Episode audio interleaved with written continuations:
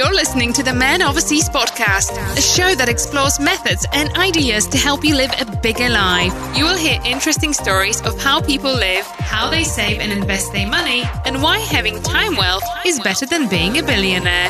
If you are entertained, educated, or elevated, be sure to hit the subscribe button. We're just getting started. Now, here is your host, Brad D'Antonio. Hello, friends. Welcome. So glad you could join me today. Get ready for a deep discussion. We go about as deep on this one today as any episode that has come before it. That's because Brent Quick is my guest. He is a former star running back at Jesuit High School here in New Orleans, who then signed to play college football at K State for Coach Bill Snyder, and then transferred to finish his playing days at Tulane.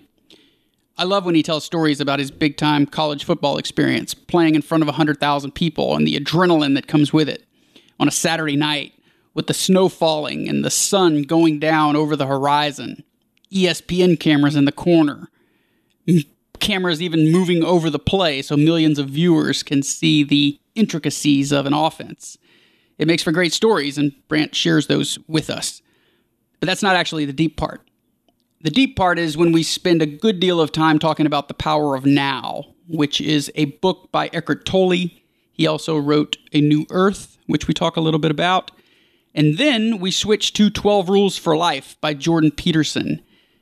If you're a fan of either Tolle or Peterson, or even if you're not and would like to hear two average schmoes like Brent and I discuss the benefits we get from those books, either the spiritual realm of the power of now or the wisdom and depth that Jordan Peterson provides and how those chapters that he wrote resonate with us, you're going to enjoy this episode. Since Brant's playing days, he started a health and fitness business that he recently sold. Congratulations, man, that is a huge deal. And now he does online health coaching, which he loves. It enables him to spend more time with his wife and young son and bring his son to school every day and uplift people and help them to improve their lives. They live north of the lake in Mandeville, Louisiana. That's north of Lake Pontchartrain. Unlike your average podcaster, we don't say without further ado on this show, we just bring on the guest. Please enjoy my chat with Mr. Brant Quick. Brant, I appreciate you being here, man. Welcome. Yeah, thanks for having me, Brad. I really appreciate you. My dad grew up right down the street from Jesuit. My grandfather went to Jesuit, but my dad decided to go to Brother Martin, and I think it had something to do with his friends at the time were more going to Brother Martin. My aunt works at Jesuit, Joan Barrera. I don't Okay. know Joan, but mm-hmm.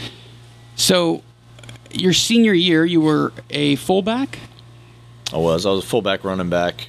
I kind of, if you remember the Mike Alstott days back in Sure. uh, Tampa Bay, so that was kind of me in high school. But so I was, I was a fullback. My my classmate, who's great, like he could have been, you know, the next Emmitt Smith if he would have probably committed himself a little bit more. I mean, this guy was talented, fast, explosive, and he ended up breaking his ankle in our second game. And I'll never forget, we were playing Carver at Tad Gormley in the middle of the day in August. And, you know, being down here, of course, you know, it's 100% humidity. And, you know, we're playing on turf, like the old, nasty, carpeted turf. So it was just 10 times hotter. Our quarterback at that time was a sophomore. We didn't throw that much. So I think I ran the ball that game like 42 times for like almost 300 yards. And when I tell you I was just gassed after that game, I mean, took me a couple days to recover. And even at that young, and um, and then after that, it was that that was it all year. It was you know carrying the ball anywhere between 30 to 45 times a game. You. Um, mhm, Oh my God. yeah. So you had what, 28 touchdowns as a senior? Does that sound right? I think something. Okay, I read that I read about you. you went to play for Coach Bill Snyder. I did. Why? Oh man, so that that story. So I'm I'm I'm being recruited um, Northwestern in Chicago, Michigan State where Saban was at the time, uh, Kansas State, who had kind of come on in the early stages of my senior year, Tulane, who had been recruiting me for a few years. So I'd pretty much narrowed it down to to uh, Kansas State or Tulane.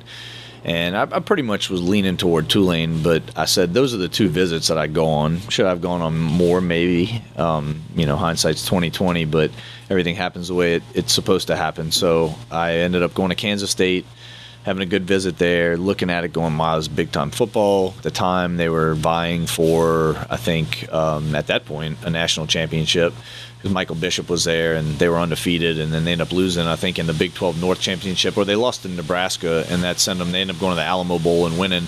But they ended the year like top five, top six in the country, and you know I kept watching the BCS stuff coming out and looking at that. It was pretty neat watching it. And then I went to Tulane. I had my visit there. Excuse me, and I knew in my heart I was just like, this is it. Like I just felt comfortable. It was homey. Like I love the the players. That was the year they went 11 and 0. So Bowden was there, and so I ended up going on that trip. And then coach asked me. Well, Bowden ended up leaving before that because he went to West Virginia, and so I believe it was West Virginia or Clemson. One, I think Clemson. So then Scelfo comes in, and you know we were sitting there that day, and he says, "Okay." He's like, "You ready to commit?" And I said, "Well," I said, "I'm leaving as soon as I leave here. I'm going to Jesuit. We're getting on a bus. We're going to. Our, it was our prayer class, so we went to Manresa, which is a you know old plantation on the river. And I said, Coach, I said I'm going on a silent prayer retreat. I said I'm going to pray about this all weekend. I said, and I really feel like after this, I'll be able to give you a better answer. I said, but I'm 99% sure that I'm coming here. And he was like, "All right, man, that sounds great." The prayer retreat. When I'm at the prayer retreat, I write. We had to write our parents a letter.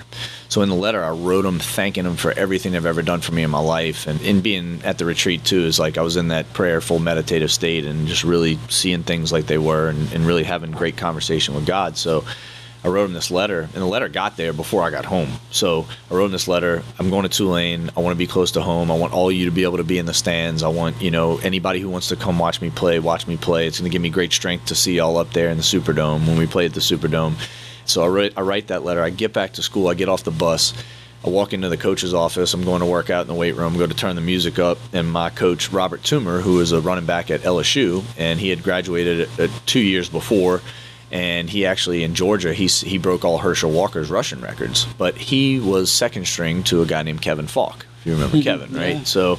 Um, but he was amazing, man. Just he was a great mentor, great coach, one of my favorite coaches of all time, hands down.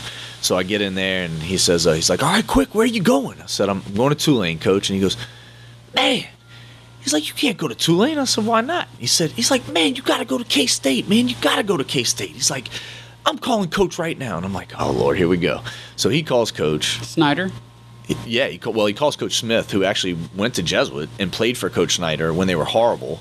Uh, was an All-American wide receiver, and so he was the one that was recruiting me. He knew this area, obviously. So he gets Snyder on the phone. Snyder's like, Brant, you don't want to be a Wildcat? And I'm like, Coach, I said, can you just give me till tonight? Mm-hmm. And he says, uh, he says, yeah, sure. Take your time, however long you need. I said, no, I'll give you a decision tonight for sure. I was ready. This is the biggest decision of my life at this point as a young man. You could change the trajectory of your life in a variety of ways, right? So, my best friend in the world, one of my best friends, his name's Chip Moore. His dad was Derland Moore. Played for the Saints for 13 years. Played for the Jets for years in the Saints Hall of Fame. He played at played at Oklahoma. He's a walk-on football player on a track scholarship.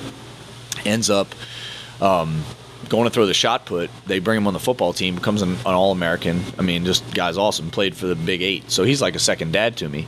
So I called Chip. He's like, "Where are you gonna go, man?" And I was like, "I was going to Tulane." I said, "Just come over." I said, "And just come talk to me, man. Like I need, I just need to talk to somebody. I need to get my mind out of this place for a minute." He comes in. I open my bank. We got quarters in there.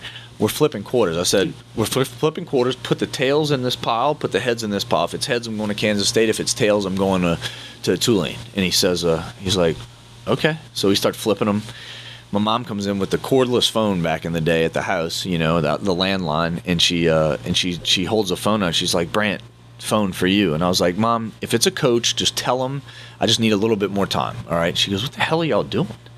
And I said, I said, we're flipping quarters to see where I'm going to college. And she goes, Brant, it's Mr. Derland on the phone. And I said, hey, hey, Papa Bear, how you doing? As we call him. I said, hey, Papa Bear, how you doing? He goes, what the hell are y'all doing? And I told him, he goes, are a bunch of jackasses. He says, this is why you need to go to K State. It's Big 12 football. He said, you know, if you want if you want a chance to go to the next level, that's your best bet, and this and that.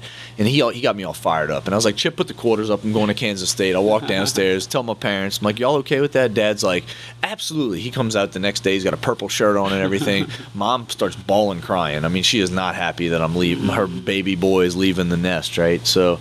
Um, so then I ended up, yes, at Kansas State out of high school for two years. Crazy. And what was competition like when you got there? They said you have a chance to start this year.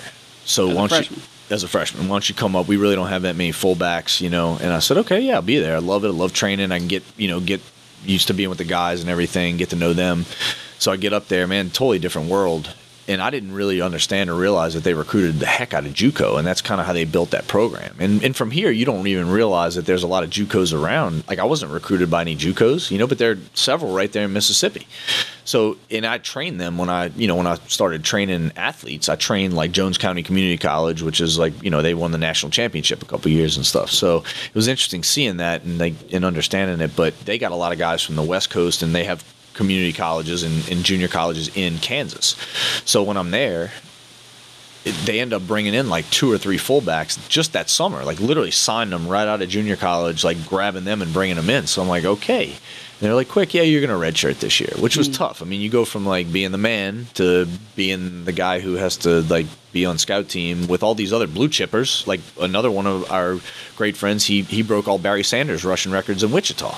So I mean, it's the kind of talent that we had that had to redshirt because of the way that their system was. Now, of course, they wanted me there because they wanted me to train.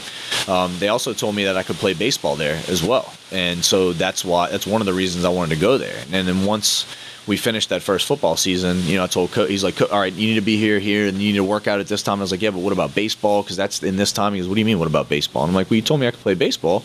He's like, well, you can go play baseball, but just remember you're on scholarship for football, and we have the power to revoke your scholarship. I'm like, oh, that's how it's going to be. Okay.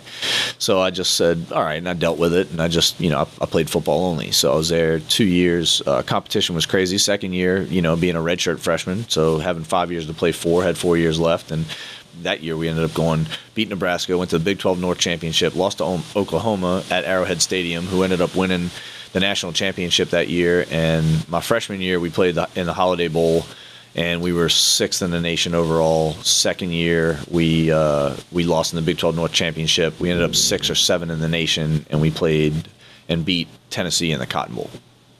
Nice. Yeah. So, transferring is a bigger deal than people realize because you do get acclimated at a school and comfortable with your teammates, camaraderie, and all that. But your family was a big magnet for you, right, in New Orleans. So, was it playing time? Was it the family? All of the above? How did you ultimately make the decision to come back? Uh, it was a culmination of time, but whenever I would like to my mom when they dropped me off, and I mean I drove my truck, but they came with all my stuff, and so she, I mean she literally, my dad said she cried the entire way home, like she didn't want to leave me there. She's like, you can still come with us. She can. She didn't want to leave, so she ended up crying the whole way home. So every time I would come home and leave, she would cry. I had a sister at the time, 13 years younger than me, who I left when she was. See, I was 18. Probably five. So she was five. So when I came home when she was six and seven, she just she it was like she would shy away from me and didn't know me. And then my my young my middle sister who's like right above her it was just a wild child but her and I were really close similar personalities. And she ended up having an eating disorder. And I was the only one she told. She asked me not to tell my mom and dad. And I felt like I, I had to tell them so I did. And she was mad at me. And then I almost felt like it was my one of my responsibilities to go home and help her um, to a degree. So it was a culmination of all those different things, and just also educationally, like in, in K State has a great exercise physiology, exercise science program. It was one of the best decisions I actually ever made for a variety of reasons. And there was a lot of things um, in that program up there. I'll keep it light that were very conflicting from an integrous and character standpoint of what I was, the way I was raised, both in my household and being brought up through Jesuit as well, being brought up through Jesuit. So I just it, it there are a lot of things that I, that I did not agree with in the way that things happen, whether it be like high level athletes doing drugs or people bringing guns to the to the country bar and then you know getting out of jail. Not I mean not that I minded that they got out of jail, but it was just like the people that they were helping weren't necessarily. I don't want to say they weren't worthy of being helped, but there wasn't a lot of character and integrity. Hmm. Okay, so you come back to Tulane. You didn't play running back at Tulane. I did my transfer year, so I came in as a fullback running back. So Frank Scelfo, you know, he's he's a great guy, and his son went to Jesuit. So we just ha- so happened to run into each other over the, the two years, and he recruited the heck out of me when I was at Jesuit, and I loved him. He was our offensive coordinator at Tulane. So, you know, I'd always see him, and he and he I would just sit with him at the games, watching the game, you know, and he wasn't recruiting or anything. He's like, you know, but I still have that scholarship for you if you know if you ever want to come back. You mm-hmm. know, it's I never got rid of it, and I said, okay. So I ended up doing that. I had to take a bunch of classes in the summer and everything. Anyway, long story short, I go in and you know, coach told, like Chris Scelfo told me he's like, man, he goes, golly, Brandon, he's like, we could really use you this year. Patrick Ramsey was our quarterback. He ended up playing for the Redskins. Mewelde Moore is our running back. He's like, man, we could really use you this year. He's like, I'm sorry, I really, I hate that you can't play, you know, because transfer year I had to sit out. So sat out that year, and I mean, I still practiced and did everything, went to school, and then the next year, right before, so spring, going into summer, and uh, Coach Saruta, who was our our strength coach, he kept he said, "Man, I've been sitting in meetings and coaches like, you know, our biggest middle linebacker at the time was two two oh five, and they were getting crushed. Like watching film the year before, I mean, just absolutely mauled off the ball.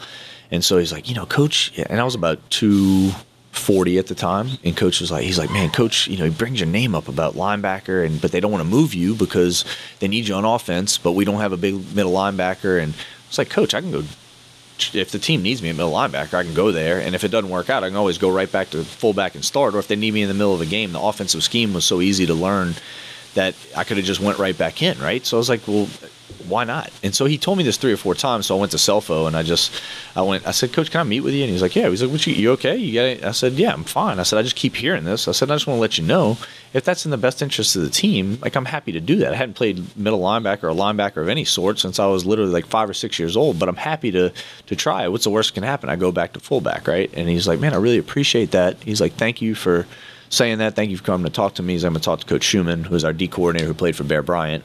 And so he ended up talking to him, and I get a call from uh, Coach, you know, Schumann. I think it was like two days later. Quick, yes, sir. I talked to Coach.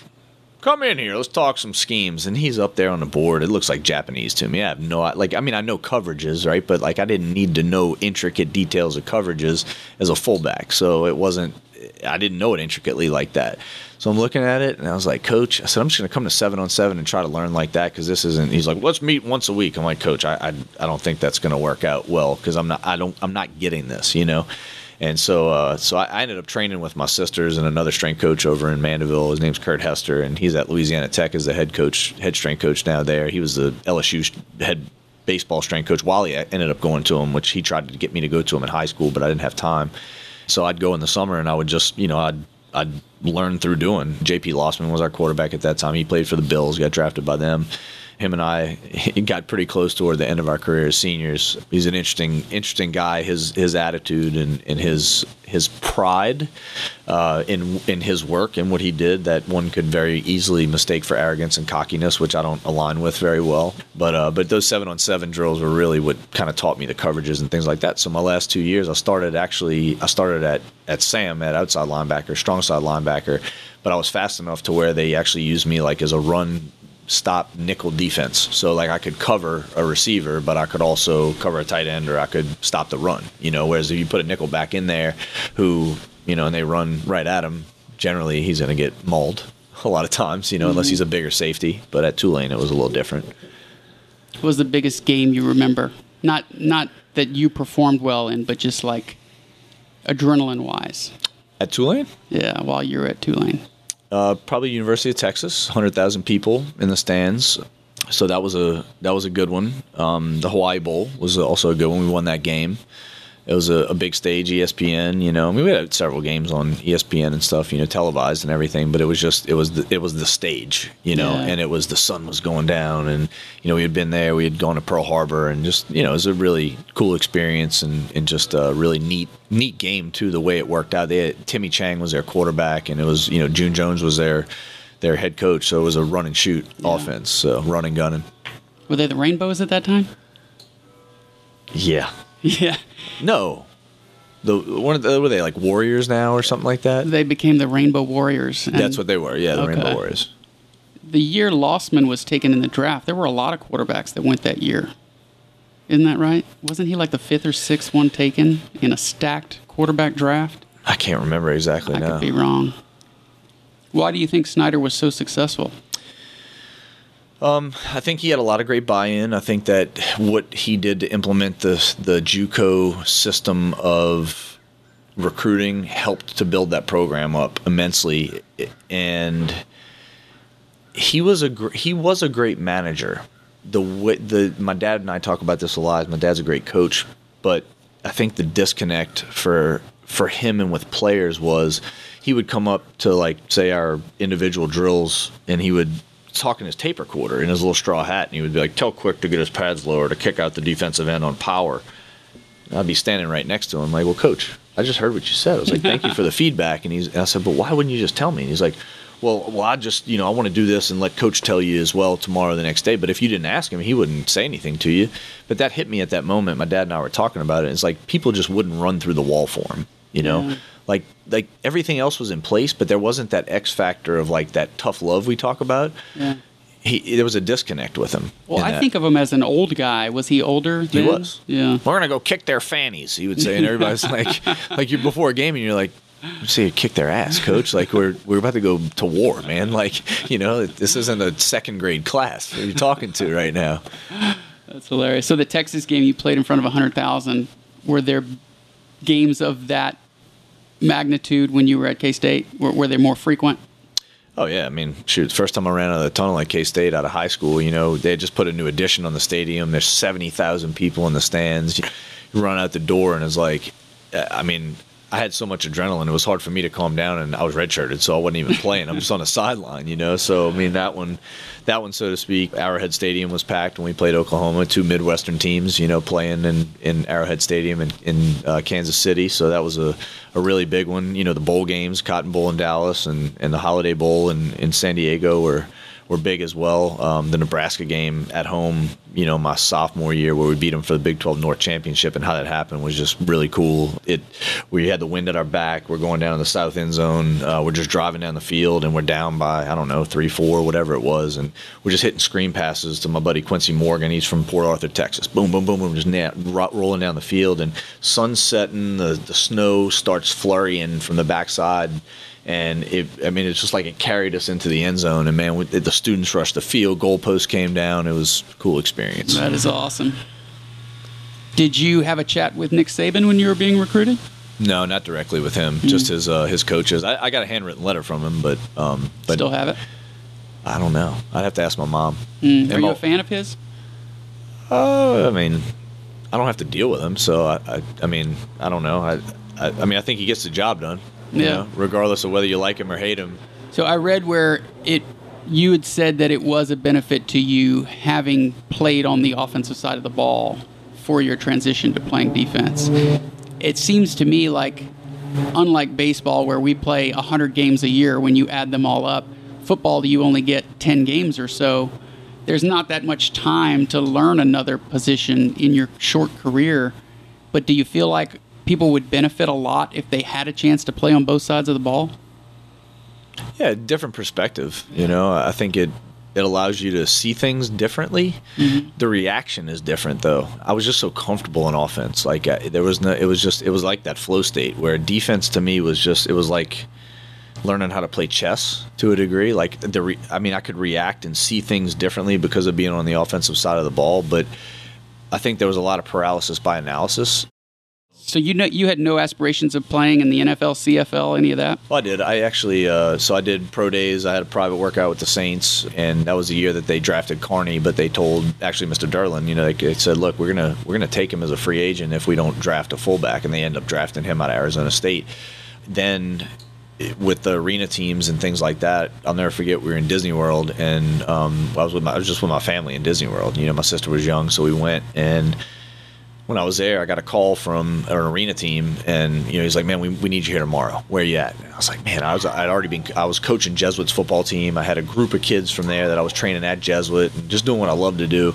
And I, I really sat down at, in Disney World. My dad had a heart to heart.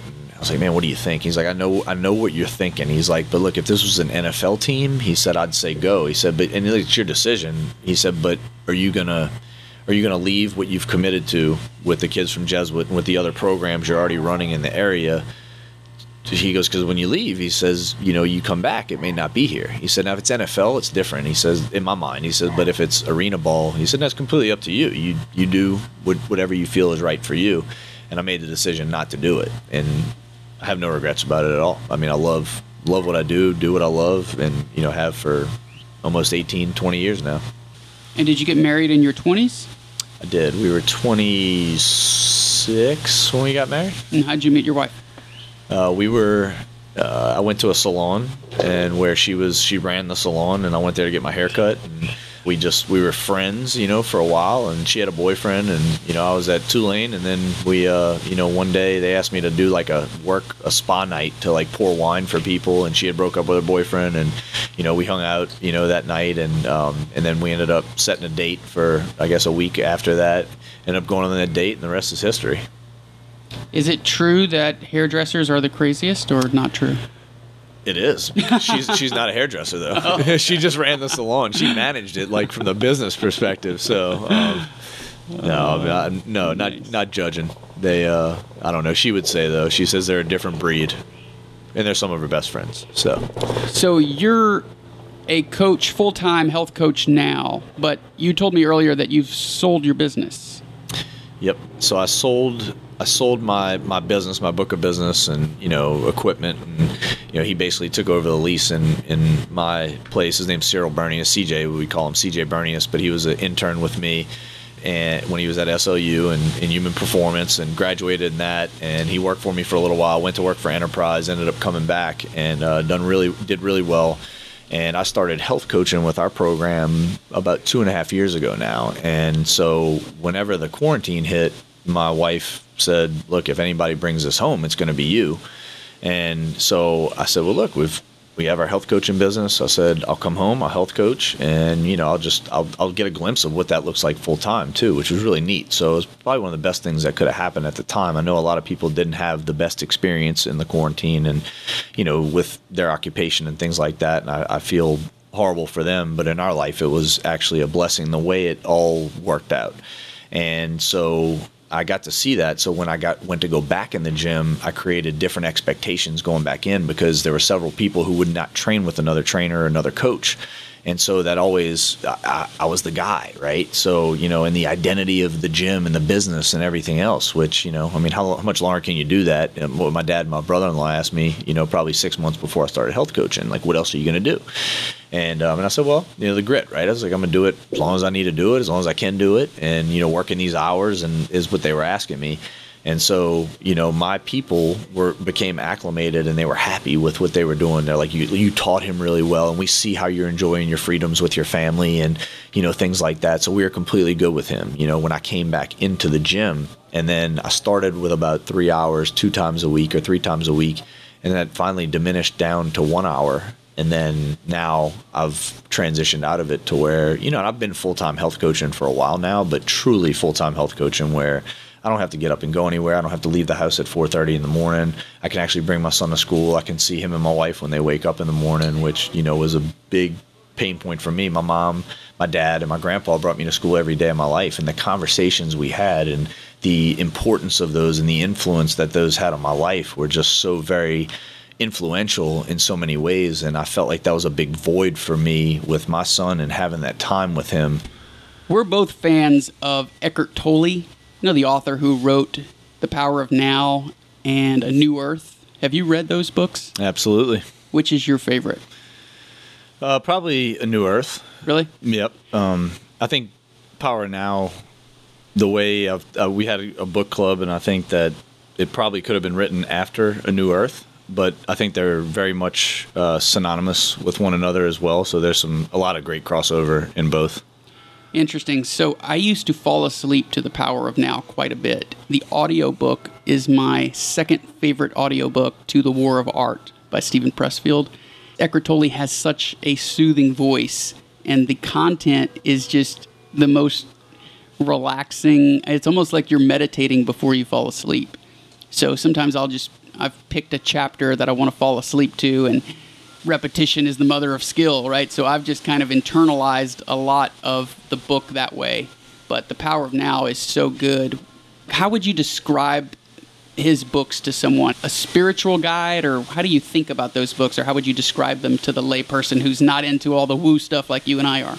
Sure, yeah, that's a great question. Um, you know, he he does a really good job of I think talking to people like us uh, who are into the more spiritual side of it. But then also, I think he does a really good job breaking it down simply so that the layperson can really, and not that we're not lay people, but you know, the mm-hmm. layperson who really maybe isn't into the uh, in depth into the spiritual side as we are can truly understand and then they can implement those things into their life over time they may not be able to do it as quickly or they may not have the realization uh, of what he's saying at that particular moment. But like anything else, with a practice, you know, people can acquire those those skills, if you will, you know, just like a yoga practice or a meditation practice. And so I think that I mean, but his books, to be honest with you, you know, I'll, I'd audiobook, I'd listen and I'd have to go back and listen again, or I'd read a paragraph and go, you know what, I need to read that, you know, a few more times just to truly digest where he's coming from, what he's saying, and then how do I really implement that into my life as well, and what are some things I'm doing that he's talking about right now, and what are some things that I could do better?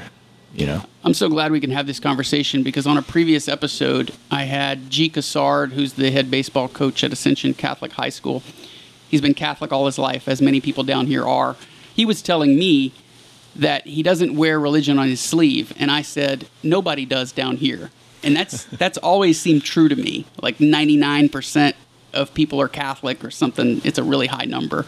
I don't have the exact stat, but nobody talks about it for whatever reason. In the Bible Belt parts of America, they do talk about it. My friends in Houston were very turned off by any kind of talk about God. And not, not all of my, I have a, I have a specific group of friends who are atheists, really good people. For whatever reason, they just never got into it. And because of the stories they hear about the Bible parts of the country, Bible Belt parts of the country, they're turned off by it. Well, there are people who are also turned off and tune out immediately when you use words like enlightenment or spirituality. So hopefully we've been able to retain listeners four minutes in here. But are you Catholic? I am. Yeah. Well, sort of a lapsed Catholic. So I went to Catholic school from kindergarten to eighth grade, and then when I moved to Texas, the schools were good there to where it's harder to send your kid to public school in Louisiana than it is in Houston, especially in the suburbs of Houston. So there are really good schools, public schools. And similar to probably where you live, Mandeville and Prairieville, from what I understand, where Dutchtown High and mm-hmm. little pockets where there are good public schools. My parents had divorced and they didn't want to get their marriage annulled. So my parents have been married 20 years twice, each of them, so to each other, and then have since married again. But they didn't want to get their marriage annulled. They felt it was BS that you'd have to pay to get this acceptance back into the church or whatever. So I was not forced to go to church after eighth grade, and so I, like most freshmen, sophomores in high school, I didn't go.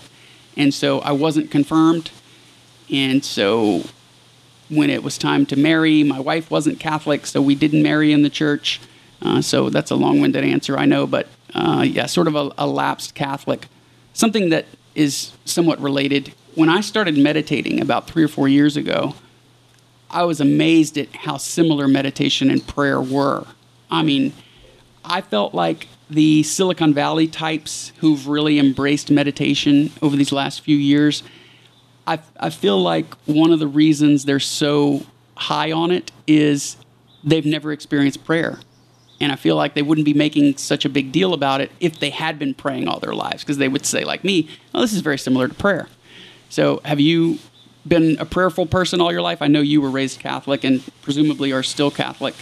Yes, uh, Catholic by baptism, but I think more spiritual than anything else. If and hopefully that doesn't scare people off. So, I was I've always prayed. Um, I was very hyperactive child, played all kinds of sports. Family was on the go all the time. We went to church every Sunday for the most part, unless there was something going on. But we always made a point to go to church. I thought it was the most boring thing in the world. Uh, lasted too long. You know, you'd lose yourself in the in the Catholic mass uh, to a degree, but you walk away with you know some really good points and things like that. And then you know when I got to Jesuit uh, high school in New Orleans, going through that faithful transformation was pretty amazing. And then by the time I got to my senior year, we did have a prayer class, uh, which it was a hand selected class. So you could apply for it, but you didn't get into it. Uh, so it was more of an elective class. And so Father Skiro, he was amazing. And in that prayer class, he not only taught us different forms of prayer, but he actually taught us meditation. And that one avenue right there really, I think, saved me mentally um, into college, and I'll explain why. But he took us to retreats where we would do silent prayer. We would, you know, we would do meditation. You know, he taught us how to do breath work and even like pranayama, which we would call that in yoga, right? Um, in the yogic practice, which is just breath, means breath work. Um, he taught us how to breathe and how to focus on our breath and how to center ourselves like that. So, really neat, interesting um, perspective from a Catholic priest who taught us these different forms of prayer. Whereas otherwise, I think when I got into college and I was just, I wasn't really flexible. So I was strong as an ox. I wasn't flexible. And one of my buddies, we used to stretch when I went together when I went to Kansas State. His name's Terrence Newman. He played in the NFL for years. And, Yeah, you know, wasn't he like the fastest defensive back oh, yeah, he ran in a, the NFL? ran a 4 2 40 ran like a 10 100 him and kevin lockett or not Kev, aaron lockett when i was up there at k-state so him and i were stretching partners and he's like man quick you are going to snap one day like your hamstrings are just going to snap and i'm like i know but i hate stretching i hate sitting there stretching so i did tai chi kung fu i did you know karate all these different things. Nothing really appealed to me. And when i transferred back to tulane my dad's friend taught yoga. And so i started taking yoga fell in love with the physical and the mental benefits from it. Love the meditations at the end slash prayer you know however you want whatever you want to call it just that quiet time and savasana and dead corpse pose. And so then when I finished college and finished playing ball, I started teaching yoga because I wanted to teach my athletes and really anybody. I mean, my goal was to help as many people as I could, any age, you know, but I did train a lot of athletes, you know, professional all the way down to kids at the park. So I got certified in yoga for athletes. And upon, and upon doing so, as I got into my career, at one point I was teaching yoga five times a day. So a lot of different things came to manifest both internally and externally from that. And I was experiencing things that I, I didn't have language for at the time. So like Eckhart Tolle, right, put a lot of that. Uh, even Napoleon Hill, I mean, is is he's a man ahead of his time for Think and sure. Grow rich. Yep, Think and Grow Rich, Outwitting the Devil. If you haven't uh, read that book, that also phenomenal. Now that language has. I put language to the way I felt back then, but I think that I would have, and I even had some inner turmoil with what I started to feel. Like I truly felt God's presence and God's love. Not that I didn't before, I always felt it, but I felt it on a different level that I couldn't quite explain. And so I tried to get a meeting with Father Skiro, and he was just getting old. He was retired, and he had moved off to where you know the Jesuits move when they retire. I think St. Francisville is where they go, and uh, so he wasn't there anymore. And you know, I, and it was an interesting point in my life, but you know, I had my son, life got busy, and I kept my spiritual practice, but it just wasn't as deep as it once was. And then now it's like coming full circle. So it was it was really interesting. So I guess it's a long-winded answer for yes, I am uh, baptized Catholic. I'm confirmed Catholic. Uh, my son is baptized Catholic. He made his first reconciliation, first communion, goes to a Catholic school. You know, has that embedded into his curriculum, and you know, which is great. But also, I want him to be a free thinker. I want him to experience things like I did. You know, in being um, being taught various forms of prayer, various forms of just, I think, something we a lot of us don't do. We go to to God for petition and in times of struggle and strife, but how often do we sit and listen to God, right? And I think that's truly what what meditation is, where you know you can really you can you can listen to God, you can be silent, and you know you can look at things that come into your mind objectively rather than subjectively. I think in today's day and age, for myself personally, you know, I, I believe that God is in and in us, around us, everywhere in this universe, and I don't necessarily look at God as this this man that sits above us, you know, as opposed to God permeates all. I like that. I've come to believe that God is internal and it's derived from my meditation experience. I didn't always believe that. Giving your kid access to different forms of prayer and meditation and just different ways of doing internal work is awesome. I'm glad you shared that because that's something that I'm going to be conscious of when it comes time for my kids to, to start praying and meditating. And then, like me, they can make their own decision when they're old enough to make that decision which route they want to go, which forms of prayer or meditation they want to incorporate into their daily experience, if at all. And hopefully they would choose to do so because they've seen the benefits to their dad. Free thinking right like uh, like you have these experiences but and then i think we get so caught up in both the structure of religion and the structure of school but what i'm trying to teach my son right now is because you know they get to the point in the age where like right now they don't like to go to school and they they dread it and I got to tell him, learn the foundation of what you need to learn in English and mathematics and all those things, and even and even the religious structure and your avenue and your pathway to God. But at the same time, while you're sitting there and while you're going through this rote memorization, be a free thinker. And how can you then take that knowledge and apply it to your purpose in life, whatever that may be? You know and if he just retains 10% of that over time and you know eventually he he gets that for himself you know that's what's so very important. So giving our kids access to different experiences that then they can as a free thinker make better decisions for themselves whatever that may be for them throughout their life. Well knowing the level of indoctrination that may or may not be happening at schools nowadays certainly you were tempted to homeschool. Uh, yes and no. My wife would never go for that we talked about it, but we uh, but my son is a very social child. So, not that you can't be social and, and, be homeschooled as well, but just to be in that social environment for him is uh, is really important. You know, we deem as such. But with what's going on right now in the world and in schools and how curriculums are changing, the conversation has definitely come up several times about online learning, homeschooling, you know, and those kind of things, and just exploring different avenues, just in case we would maybe want and or need those at some point. The book that you mentioned by Napoleon Hill called "Outwitting the Devil." Since I mentioned Steven Pressfield's "The War of Art," I can't help but relate the two. It, it's Steven Pressfield's "The War of Art" is a lot about dealing with what he calls resistance. So, resistance to your purpose or accomplishing your goals. And we all have vices and things that can get in the way of just doing your work. And he's a big proponent of just sitting your ass in the chair and doing the work. In fact, he makes the joke in the book that there's a they're talking he's talking about some prolific author and he asked him if he only writes when he's inspired and the author said Yes, only when I'm inspired. And it happens at 9 a.m. every day. and so the joke is that first get your ass in the chair at 9 a.m. and then worry about getting inspired. The, the muse doesn't show up unless you do, is what he's getting at. And I love that. The benefits of being forced to sit through a mass when you're a kid, I think, are huge. So I was listening to a Joe Rogan, an early Joe Rogan episode just the other day, he had Sam Harris on, who you know is a big meditator and and thinker, and Sam was sharing with Joe Rogan that he had walked into his kids' classroom and seen that they were already starting to do internal work.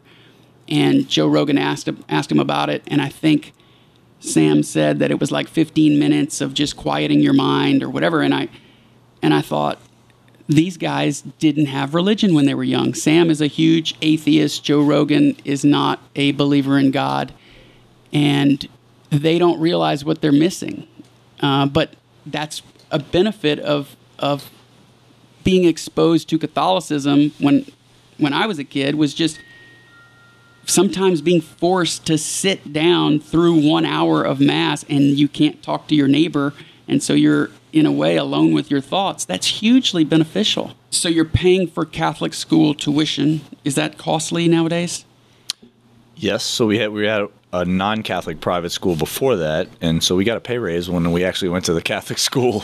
Uh, to be honest with you, I think about four to five thousand, about about four thousand dollar a year pay raise. Basically, we're saving every year by sending them to the Catholic school, but it was because of the curriculum change at the private school. They had sold out to a global school, and we just didn't agree with the entire curriculum that was coming their way over time. So, presumably, the public schools in Mandeville are good, right? Yeah, I mean, from what I hear from friends, I mean, we've never had our child at a Catholic school. I mean, at a public school, excuse me. But, um, but yeah, I mean, from what we hear and in the educational system, it's pretty good. So you must feel so strongly about the benefits you derive from your Catholic upbringing and going to Catholic school, because I know you went to Jesuit high school in New Orleans, that you want to instill those same values in your kid.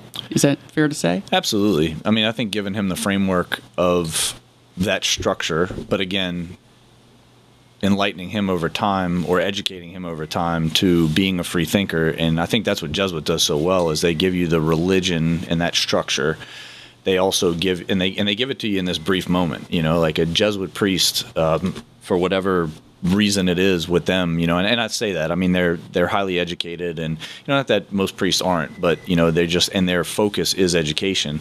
But when they deliver a homily, it's so much different than going to any other mass. And and you know, you go to Je- the Jesuit church on Baronne Street here in New Orleans, the College of Immaculate Conception, which is where Jesuit High School started in 1847 our ex-president of Jesuit High School, Father McGinn, is there. You can walk into a mass and literally be out of there in 20 to 25 minutes, but leave with so much meaning and so much that you can apply to life from that homily and just from the entire mass that it's so much different. So, you know, I think what the Jesuits do really, really well is they are educators first and foremost and and missionaries, of course. But the structure of religion plus the amazing educators that they are, they take the two and they weave them so well, but then they also teach you how to be free thinkers outside of that. Just like, you know, Father Skiro giving us access to these many forms of prayer uh, was so incredible. So I want him to have the same foundation or at least access to the same foundation. And my wife, she went to Catholic elementary grammar school and then a Catholic high school as well. So and so we kind of know no different. My my mom and dad went to a, a Catholic elementary school. Well, my mom went to to Ecole Classique, which is where I went, which is just a private school. It's not a Catholic school.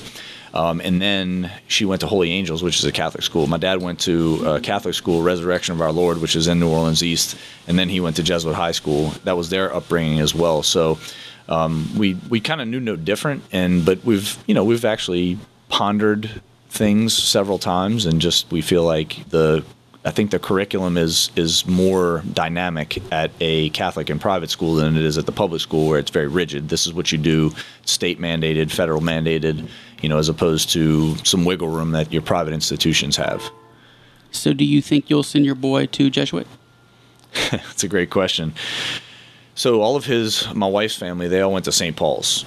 Uncles, um, you know, great uncles all went to St. Paul's, and you know, since he was a, a, born, and even before he was born, he was going to Jesuit high school, and uh, and so you know, I, I, think in the next few years we're going to have some some decisions to make, whether it be you know St. Paul's or Jesuit or where are we at in our life at that time. So, but I think those would be the two that we'll probably choose from for him.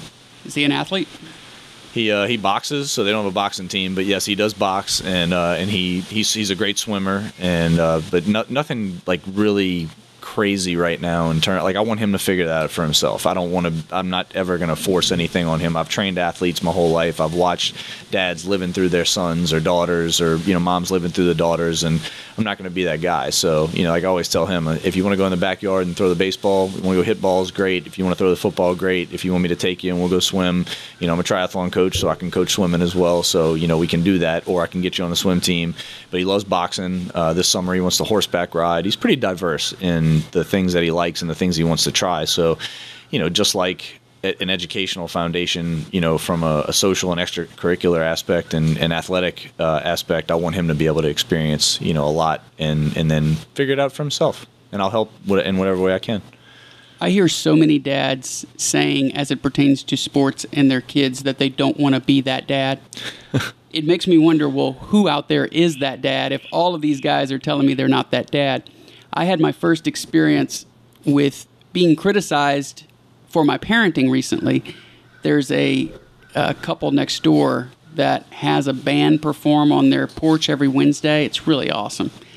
You saw the park across the street. Everybody brings their lawn chairs and they just chill and listen to music. It's fantastic. Well, it was probably 65 degrees. This is mid February. And I had my daughter, who was only a month old at this time, wrapped in a little blanket, and I took her across the street to put some money into the little tip jar. Well, sitting in front of the tip jar or behind the tip jar were four or five women. And they started to comment on my daughter. Oh, she's beautiful. Oh, let me see. And so I, I turned her around and showed her to them. Well, there was this one woman who stood up and walked directly at me. And I thought, oh, she's going to want to hold her or whatever. I've never been in this situation yet. We hadn't really left the house that first month of her life. And she says to me, How old is that baby? And I said, Five weeks. And then she went, Oh my, like she mouthed, Oh my God, as she was turning her back to me and facing the women. And she said, It's 65 degrees out here or whatever. And I was like, Yeah. And I thought, if this were my wife or this were most people, they'd be so upset that this woman has has called them out like that in front of other people and implied that you're a bad parent for having this kid out in 64 degree weather or whatever it was. Anyway, so that was my first bad experience with being called out. I want to go back to the Eckhart Tolle book, The Power of Now. It, it's I see it as like a self-help guide to spiritual enlightenment. Please don't don't turn this off just because I said spiritual enlightenment. I'll give you my definition of it here in a little bit.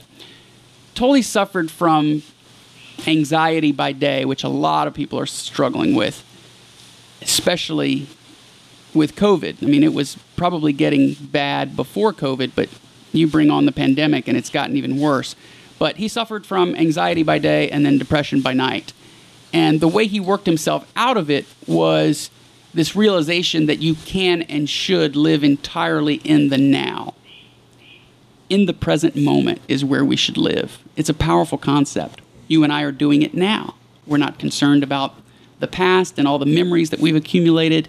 We don't have any anxiety about the future and the, the prospects of where our kid's going to go to high school because we're focused on this conversation. In that way, it's meditative. I want to know how you perceive time or what he would call the delusion of time.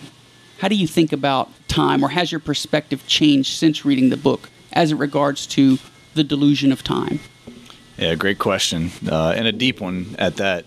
So, the ego is a dysfunction with the present moment because the ego takes us into the future and, and it makes it more about us and it takes us into the past and the attachments that we have to the past and the future, which both are not truly real, you know. And he talks about, and this may have been a new earth, but he talks about the dreamer and the dream, right? And he, you know, he talks about how, you know, the the the dream is an illusion, right? It's an illusion of the past. And it's an illusion of the future, just like a dream. So he says when you wake up, you know, in the middle of the night from a dream, and you're like, man, that really felt real. Well, how is that different from the past or or the or any future events that may happen? You know, they're they're these illusions, and so. But then he talks about as the dreamer. So as the dreamer, the idea is to be awakened to your consciousness, awakened to the now, and when you're conscious and present, you know, in the actual moment we, we connect to the pure consciousness of this universe, you know, and that pure consciousness, like you say, God is pure consciousness, right? He's all knowing, omnipotent. So,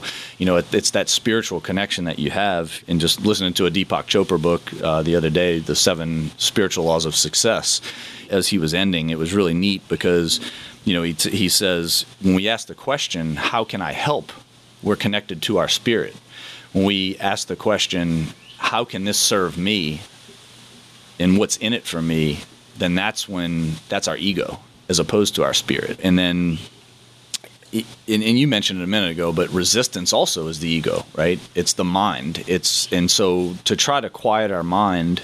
And then you say try to quiet the mind. I think the flow state, right? What we're doing right now, we're living in this moment you know that that's a quieting of the mind you know we, we don't have all these crazy thoughts running through our head right now we're having a conversation we're living in the moment we're being present right and to kind of bring it full circle too, and you know when you have and Napoleon Hill talks about this, and Deepak Chopra talks about it in different ways. There's different language, and I think you know, like I was saying before, I think now I have this language for the way I felt probably back in my early to mid 20s when I was going through these spiritual awakenings, and I knew it was happening, and I felt God's love, and I felt God's presence all around me, in me, everywhere. But when you have a definiteness of purpose, right? So uh, Eastern philosophy, they call it your dharma or your life path, right? So your definiteness of purpose, um, which really a lot of people think that it's you you living your purpose, where I believe truly that when you truly find that purpose and that definiteness of purpose, it's it's actually God's purpose that is you're you're an instrument to God's purpose for you. And so when you start to truly live from that place, like there's three you know, and Jim Dethmer says this, but there's, you know, a few different ways that you can kind of look at the world and your situation in or your predicament, if you will, would be um, things happen to you, things happen for you, and then things can happen through you. And when you have that definiteness of purpose and you're and and you're living God's purpose through you as that instrument, you know, then things things are happening through you. And then when you have the definite purpose and you bring and you you bring in the rhythm and the habits and the structures that support that purpose. So auto-suggestion, right? So I have this definiteness of purpose. I've written out my magnificent day. I know what that looks like for myself and for my family. You know, I'm very clear on that. And so through and that shines through the subconscious with your definiteness of purpose where, you know, you're building your habits, your rhythm, your structure and, and the ebb and the flow of your daily life is is is somewhat centered around that definiteness of purpose subconsciously through the auto suggestion and then you know and and then time. So you bring up time and time becomes at that point your asset right? So if people have horrible habits and horrible structures in their life well time can be a great detriment to their life. It can be a killer. Uh, and Tolle says that right? He says you know time kills us all at some point right? But when that time is an asset and things are happening through you just like right now there's a negation of time and when you're in that negation of time in that flow state, you're living in the now. So there there is no past, it's not real. It's an illusion. Did it happen? Yes. Can we learn from it? Yes. Can we learn from our failures, our mistakes, our successes? Absolutely. And that brings us to the present moment. Can we can we know like my magnificent day that I have written out, you know, where where do I want to be? And so you lead from the future, you act in the now. And as human beings, it's so hard for us to do that because we all have a mind. But what is a mind? You can't touch it, you can't taste it, you can't really see it. You know, so is it is it real? I mean, I think we all know it's real, but we can become a prisoner to the mind, or we can become the dreamer, and we can become awakened, and we can become conscious. When your mind or your ego throws out this thought and it crosses the path of your mind and you recognize it and you look at it objectively, like when you can actually laugh at your mind and laugh at the ego, you're becoming more awake and more conscious. God, is that true? There are ways that you can worry less and have less regret in your life. And it's three things. When you realize one, that life is just a series of present moments. Two, most of our, if not all of our emotional and psychological pain stems from a resistance, there's that word again, to things that we can't change. And so being able to distinguish between that which you can change and can't change is huge. And it would behoove you to, uh, behoove all of us to deliberately sit and work to distinguish between what is and what isn't in our control. It would make such a huge impact on your life. And of course, the more you do it, the more benefit you're going to get. And I'm a proponent of this idea that there are compounding benefits to be had in, in all of the important aspects of life. Well, there's probably not much more important than gaining control of your mind. And so if what we're talking about to listeners sounds a little bit woo, which is what the kids call it these days, you're probably one of those people too that that sneers at cliches. Well, I'm someone who internalizes cliches and it's benefited me greatly. So when you talk to someone and they're mocking cliches, I, the first thing I think is, oh man, that sucks for you. Like you'd be so much better off if you thought about that cliche. You think I'm simple minded, but I wish you knew that I've spent some time with this cliche and internalized it and really made it work for me. And I think you could too. But when Jesus started the Christian church, when he got uh, 300 people to follow him and 700 people laughed. He didn't have another mass just to see if he could try to convince the 700 people to stay with him. No, he focused on the 300 that that believed in the message that it resonated with. So, yeah, one would be just understanding that life is a series of present moments. Two, that our psychological and emotional pain stems from a resistance to things that you can't change.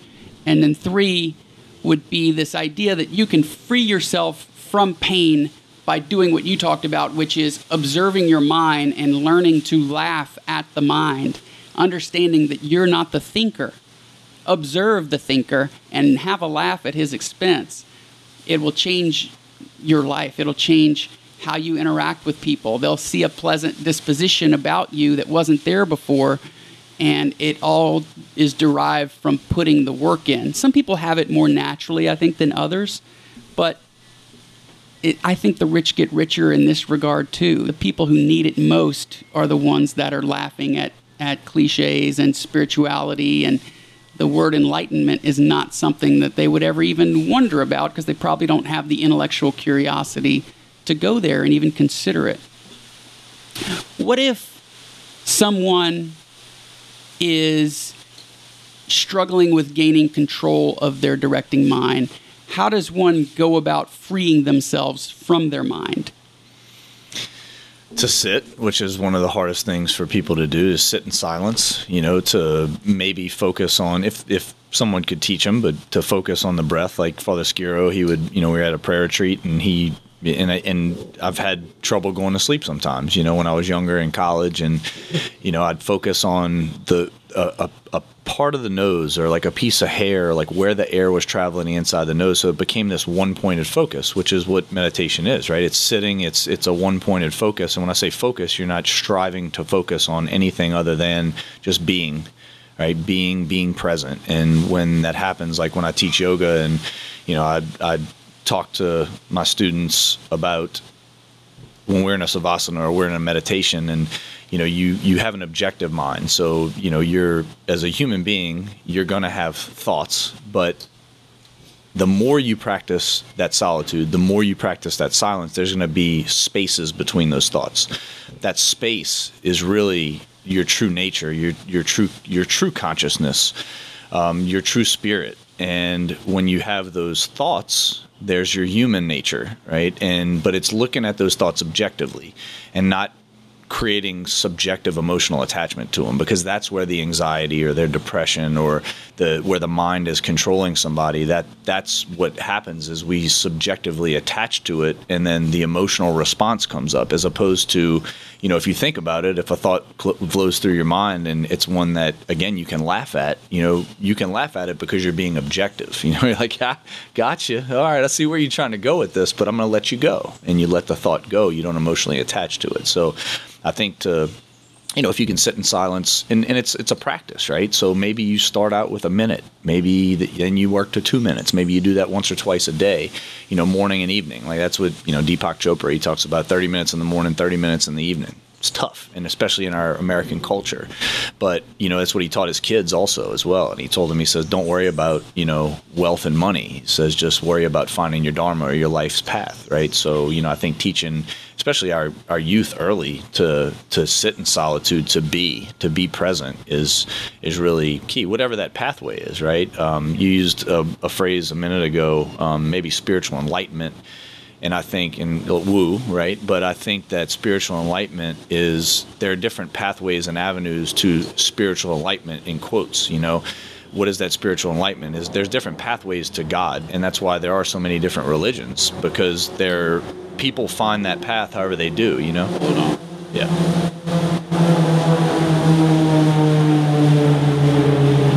Have some sort of military training going on because I've been hearing this every day, like 10 times a day. I went, it's, I was coming across the causeway as a fighter jet came over when I was on the phone. I was like, whoa! I mean, it yeah, was, it's usually a lot louder than that.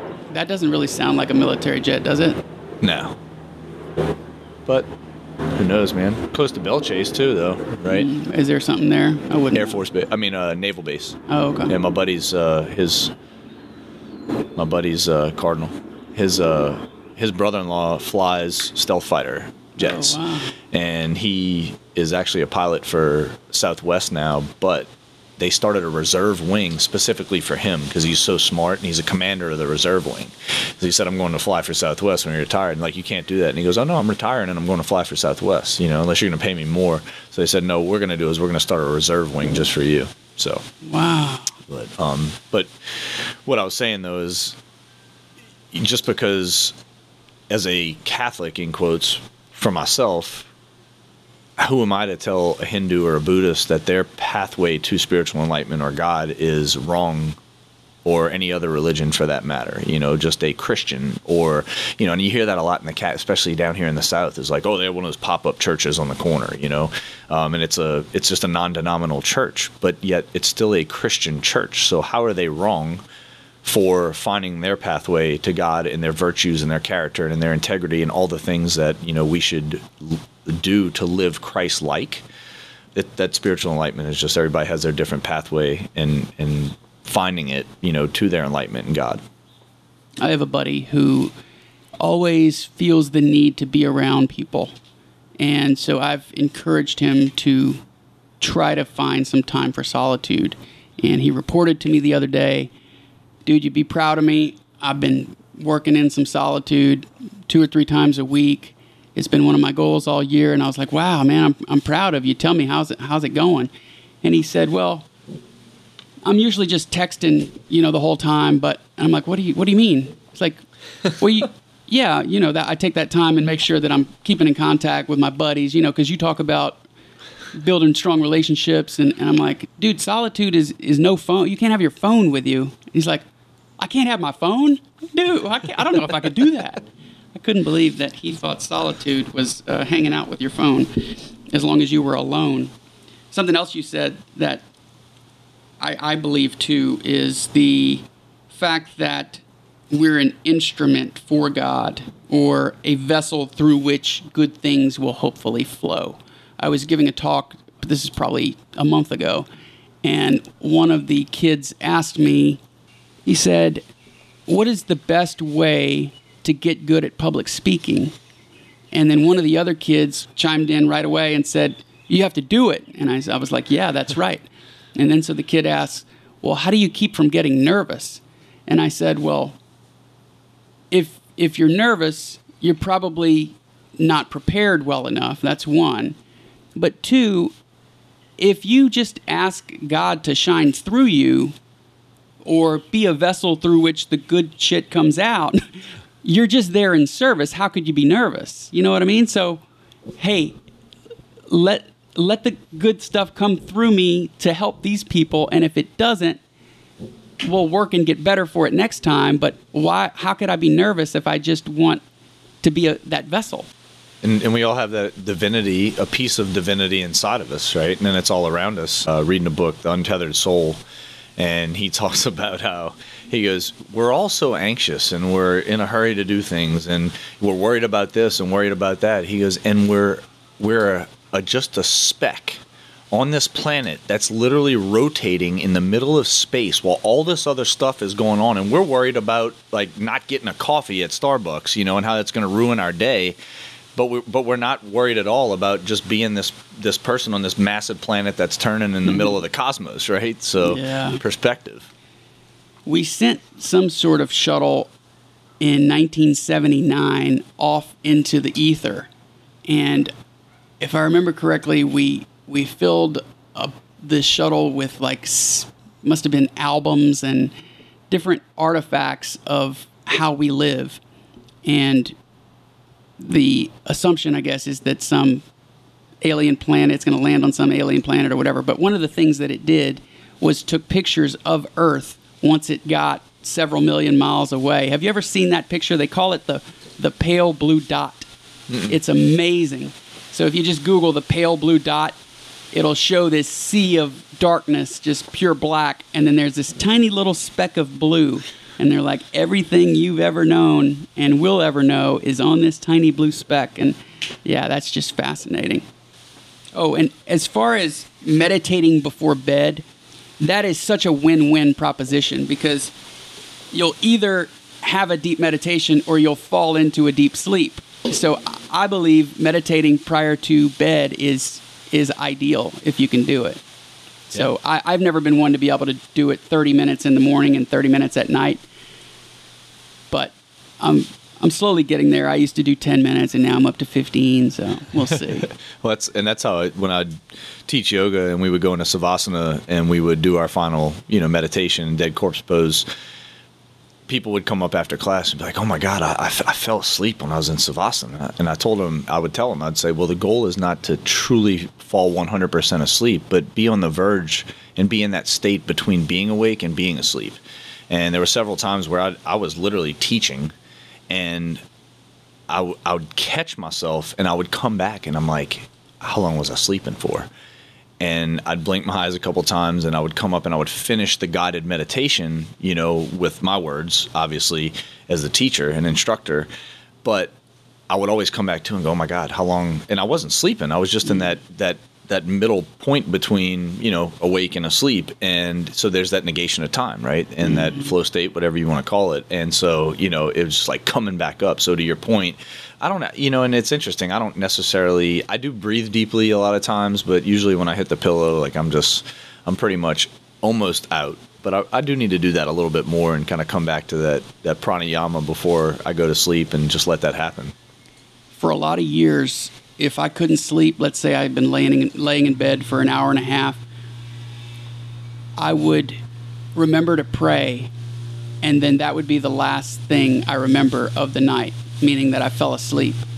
And when I started meditating and just reflecting on my years of prayer, that's probably what helped me to believe, and not that it's right or wrong, but it, it helped me to start thinking that God was internal because it worked 100% of the time.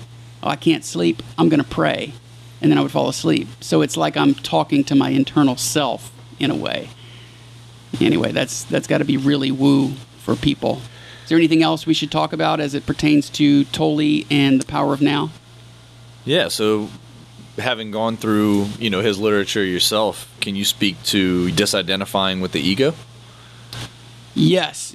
Diminishing the ego is something I've worked hard to do. Tolle refers to the egoic mind.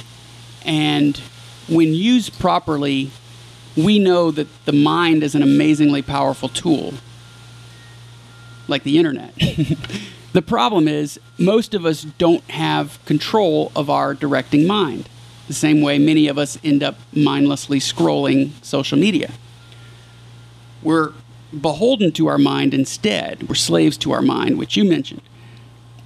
And if you're wondering if I'm describing you, dear listener, there's a way that you can tell whether this is true of you or not. And you would, as we're saying, find a find a quiet place, do it before bed, wherever you can find some solitude. Legs crossed, make sure your back is straight. Breathe deeply in and out and just observe your mind, check in with it and see what's going on.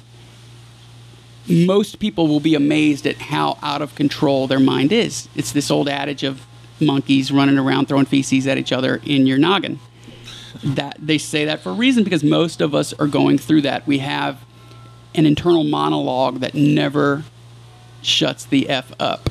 Ideally, after consistent practice, which is consistently sitting down and doing this work of meditation, you get to a place where you can not only tame the mental chatter, but and this is this is probably most important as it pertains to the ego, you don't want to identify with those things that most of us associate with I, such as job title, how much money you make, education, athletic ability.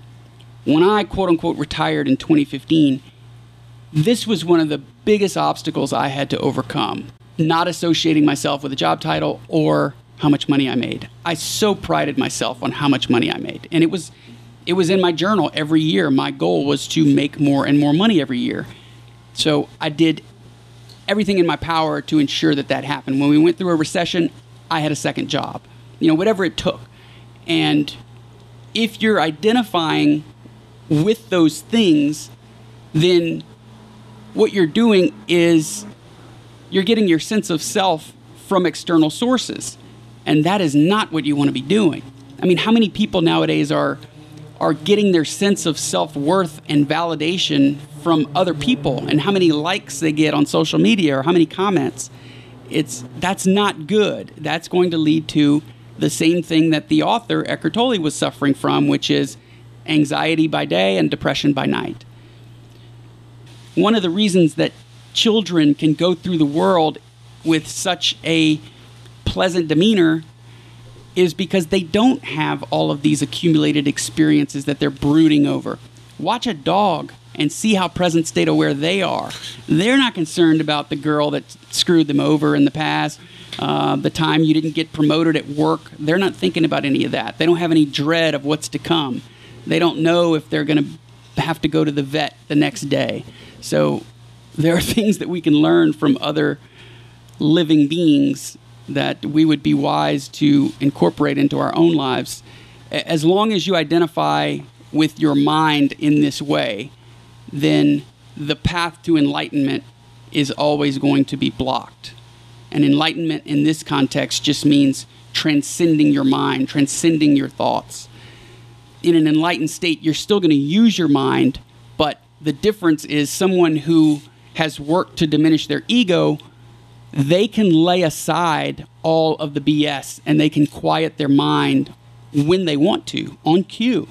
And that's a powerful place to be. That's going to really portend well for your personal growth and development and just whatever successes you're you're wanting in this world. It kind of starts there. If you've ever been around somebody who's been on silent retreat or has spent a lot of time meditating, a lot of times they just have this poise and this calm demeanor that almost manifests as like a, a chronic smile. It's like you're talking to somebody who smiles with their eyes. And I, you, I think we should all strive to get there. It's such a powerful place to be. Don't don't continue to be enslaved to your mind. And unfortunately, many people don't realize just how enslaved they are. And it would take this solitude, this sitting with your thoughts that we're talking about. Monitor your thoughts. Get to a point where you're finally laughing at your thoughts. And then, hey, you're you're pretty much halfway to enlightenment, as far as I know. I'm, a, I'm an amateur on this stuff. What do I know? But it's uh, it's working for me, and it, I've had success with it. So I want to share it. Is this something that you talk about in your coaching business? Absolutely. You know, and it's so it's so all the things we're talking about are so simple, like sit in silence. But yet, as human beings, we make it so complex because it's the ego and it's the egoic structure, you know, of the mind um, that makes it complex. And so, as human beings, we can really complicate things a lot. If we if we were just more present, more aware, and you know the things that you're talking about, and more, and what that brings is that calmness and that confidence and then to a degree with that the competence of certain things right? We talk about enlightenment. I don't think enlightenment is just all of a sudden the state you stumble upon. I think there are several enlightenments over the course of life that when put together you can find that calm and that peace. That really is truly like when you can find that there's there's very little that can jar you and can give you that anxiety and that stress that so much of our world has today. So, yes, absolutely, we talk about this in, in our health coaching practice because you know health is you know, people think of health in terms of physical health, but really the trilogy, if you think about it, of optimal health is healthy body, healthy mind, healthy finances. So, generally, a lot of times, a, a, large percentage of the time, when people come into our program and you know they they hire us as their coach, it's generally for healthy body. You know, people have physical pain points.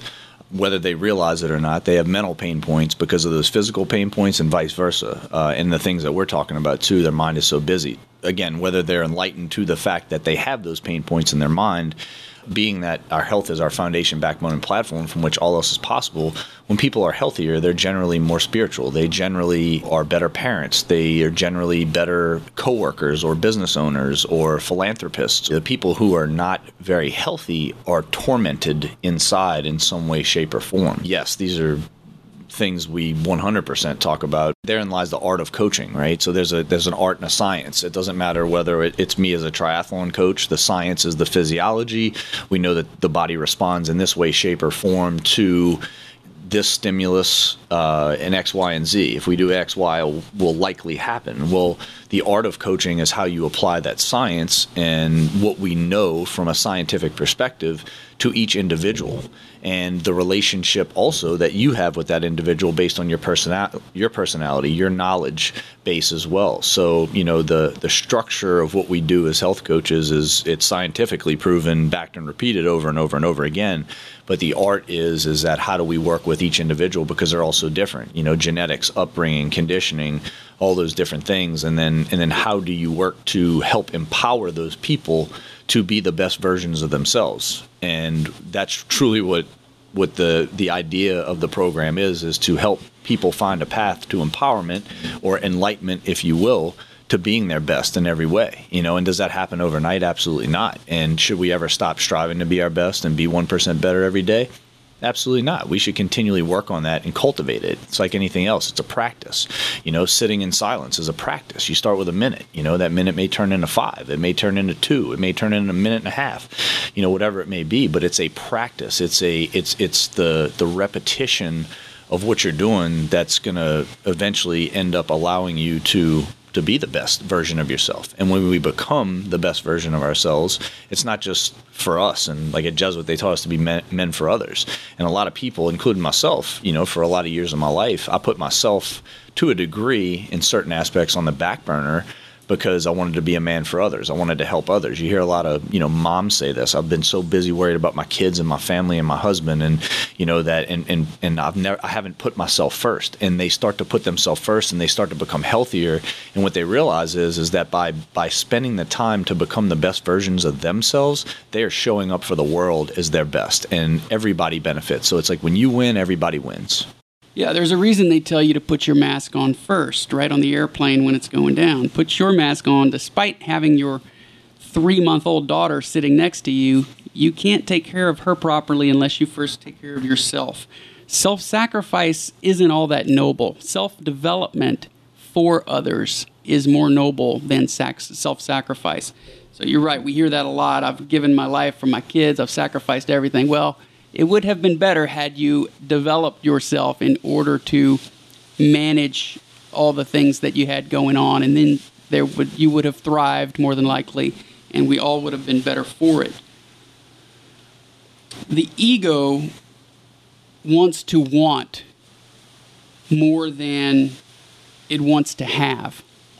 One of my favorite questions to ask in the fun questions portion of the show, which we'll get late, get to later, is is not wanting something just as good as having it. So I may ask you that later. In the New Earth, which I have on Kindle, I, I was telling you last night that it's locked inside my Kindle. I did get my Kindle open. In the New Earth, he says the the shallow satisfaction of having is replaced by more wanting. And this is the psychological need for more. More things for us to identify with, which is what I was alluding to earlier. He says in some cases, the psychological need for more or the feeling of not enough that is so characteristic of the ego becomes transferred to the physical level and so turns into insatiable hunger. Or what you're talking about is, I, I, assume it can turn into physical pain when you're struggling with the ego, when you feel like you're not enough and maybe that gets into emotional and psychological pain as well as physical pain. He says some egos know what they want and pursue their aim with, with grim and ruthless determination. Here he'd be talking about Genghis Khan or Stalin or Hitler or Mao.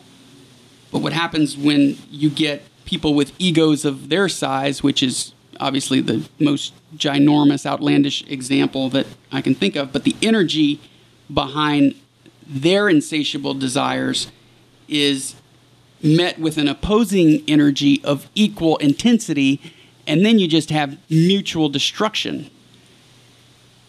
So, most egos have conflicting wants, and they want different things at different times.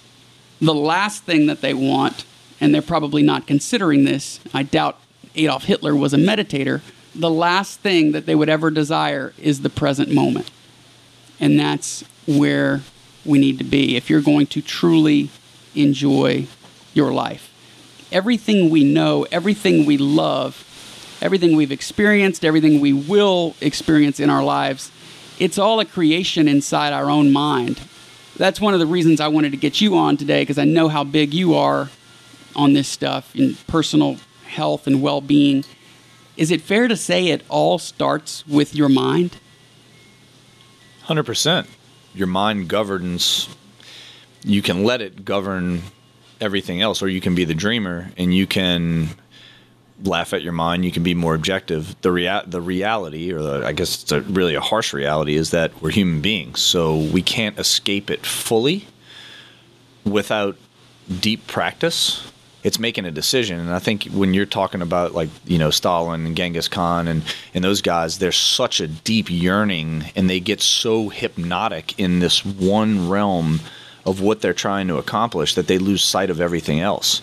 And that can be very very tormenting in a variety of different ways. Like you just said you know the mental the physical the you know the emotional all those different things. You know it's like if you get so hyper focused on making you know a million dollars a year you know like you were talking about and you know and all those things it's like well what about what's going on right in front of you you know rather at this at this present time what about enjoying your kids i mean how many times do you hear about these big business moguls who they're not present in their kid's life. I mean, that was a major pain point for me. I was very present, very present when I was present, but I was also spending 12 to 14 hours in the gym every day doing what I needed to do for my family. My dad taught me a lot of good grit, and you do what you need to do. And you know, he's a great role model and example. And mom and dad had me when I they were, you know, dad was 19, mom was 18, dad was playing ball at Tulane at the time. You know, so I got I watched the grit. I watched him on scholarship at Tulane, but working a graveyard shift at you know the shell station and painting on the weekends and very, slept very little getting a civil engineering degree at, at tulane and you know so i learned a lot of those principles from him and listening to him but also watching him and observing him. So for me to be able to just shove that emotional stuff to the side and say i'm going to trudge through this and do it but sacrificing what? You know sacrificing years of my son's life where I only brought him to school two or three times because I had to be present in my gym training the people that I was training because they didn't want to train with anybody else, you know. And if I wasn't there, then we weren't bringing revenue into our household. So, you know, you look at these big, big business moguls or somebody like me in that predicament or, you know, in that position, and I was doing what I needed to do for my family and for our household, but again, at what cost? Whereas now I have the ability it's almost like time has, if you want to call it time, whatever, you know, has slowed down to be able to be more present, to be there and wake up with my family in the morning, to bring my son to school if I'd like to, to to to be more of the the captain of my ship, to where I can make time blocks to talk to clients and coach them. I can coach them from anywhere in the world. Not yearn so much on one thing that you lose sight of everything else is so important. Keeping everything in perspective and not missing the things that are coming right across your face at the time that they're coming across because you may never have that moment back again. So true. Confucius said, A healthy man wants a thousand things, a sick man wants only one. Blaise Pascal said that all of humanity's problems stem from man's inability to sit quietly in a room alone. And so uh, we got to know when to sit and be content with what we have. About a week ago, we were in Houston, and I went for a walk with one of my best friends. This is like at three o'clock in the afternoon. And he was talking about a big investment that he was about to make and this job opportunity that was proposed to him, even though he's retired. But sometimes there's a number at which you'd be willing to go back to work. It's something I consider sometimes, and it's something that he is considering sometimes too. So, I don't know how much of this he wants me sharing, but let me just say that one of the things I said to him is that all of the dissatisfaction that you may feel, any anxiety that you're going to run out of money, you made the decision to retire. It was it was something that was well thought out. It wasn't impulsive. Many many people our age are grinding 12 14 hours a day with the dream of doing exactly what we're doing right now, which is having a walk with your buddy on a Tuesday afternoon at three o'clock.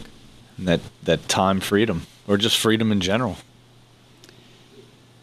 Are you a fan of Jordan Peterson? Mm-hmm. He's have deep. you? yeah. Have you read Twelve Rules for Life? Yep. An Antidote to Chaos. Mm-hmm. I'm in, yeah, but I'm in rule seven right now. It's taking Okay. me a while because I read and digest him. He needs to be digested. It is a dense book, not as dense as the book he wrote 30 min- 30 years ago called Maps of Meaning. I think he tried to make it more accessible to the layperson, you and I. But it is a philosophical self help book that gives the reader an uncommon perspective of human development and self discipline and motivation and philosophy. And I happen to believe that one of the reasons he resonates so much with young people, young men especially, is due to a lack of meaning and people not being brought up in the Catholic Church, for example. In the intro to the book, he says, We require rules and standards and values alone and together. We're pack animals. We're beasts of burden. We must bear a load to justify our miserable existence. So he was a student of Nietzsche and Jungian psychology, and Nietzsche believed this too that you have to find meaning in your suffering. And these are messages that people had not, young men especially, had not heard before. We're fed this diet of rights, and it's it's all BS. You know what Peterson talks about is is there's meaning and responsibility. One of the appeals of Peterson for me is his view of happiness because he believes that happiness can't be pursued directly. It's more of a byproduct of pursuing that which is meaningful. And so it shouldn't be the primary aim, happiness. Let it happen indirectly as a byproduct of pursuing something meaningful. And meaning comes from responsibility. And again, Nietzsche believed this too. So much of society gets this wrong, in my opinion, because I'll give you an example. I have a Facebook friend that just a few days ago posted that he has his daughter verbalize every night before bed that she's beautiful and that she's smart. And I I think that self-worth, self-esteem, although his attempt is admirable, I think it's earned. I think you have to work for it. I don't think you can just give your kids self-esteem by reminding them that they're beautiful every day or that they're smart. Better to spend time in a book or in the gym working toward strength and beauty and or intelligence and beauty. I think you've got to put in the work. And I've, I've always believed that I know joy because I know its opposite. I went through some tough times as a kid, and from that struggle, I, I think it's made me a joyful person. He also talks about order versus chaos and the balance between the two. And, and that's where we find the meaning that is life and its inevitable suffering. Diamonds wanna- are made under immense pressure. Yes, so true. Iron sharpens iron. Maybe we can go through his rules and just discuss them one by one. Why don't we do half, maybe the first half? Does that Sure. sound good? Stand up straight with your shoulders back is rule one. What does that mean? He talks about the lobsters. So to me, you know, taken away from that is is that you know there's there's this pecking order in in nature, you know, which we're part of, and in and in the universe and in the cosmos, specifically and especially with certain animals, mammals, crustaceans, and the lobsters. You know, in the way that that the you know scientists studied the lobsters and their hierarchy and all those different things. It's the same with us as human beings, having this pecking order in society, in our culture, if you will, in the human culture, in our small cultures where we live, and you really have a couple different people. You have those who are they conform, they're drifters, meaning that they don't they don't think past a certain point. They get to a point and they get stuck, and they just they say okay, they settle basically. This is this is what it is, and then you have a, a free thinking person who goes beyond that and always asks like, what's next? Why?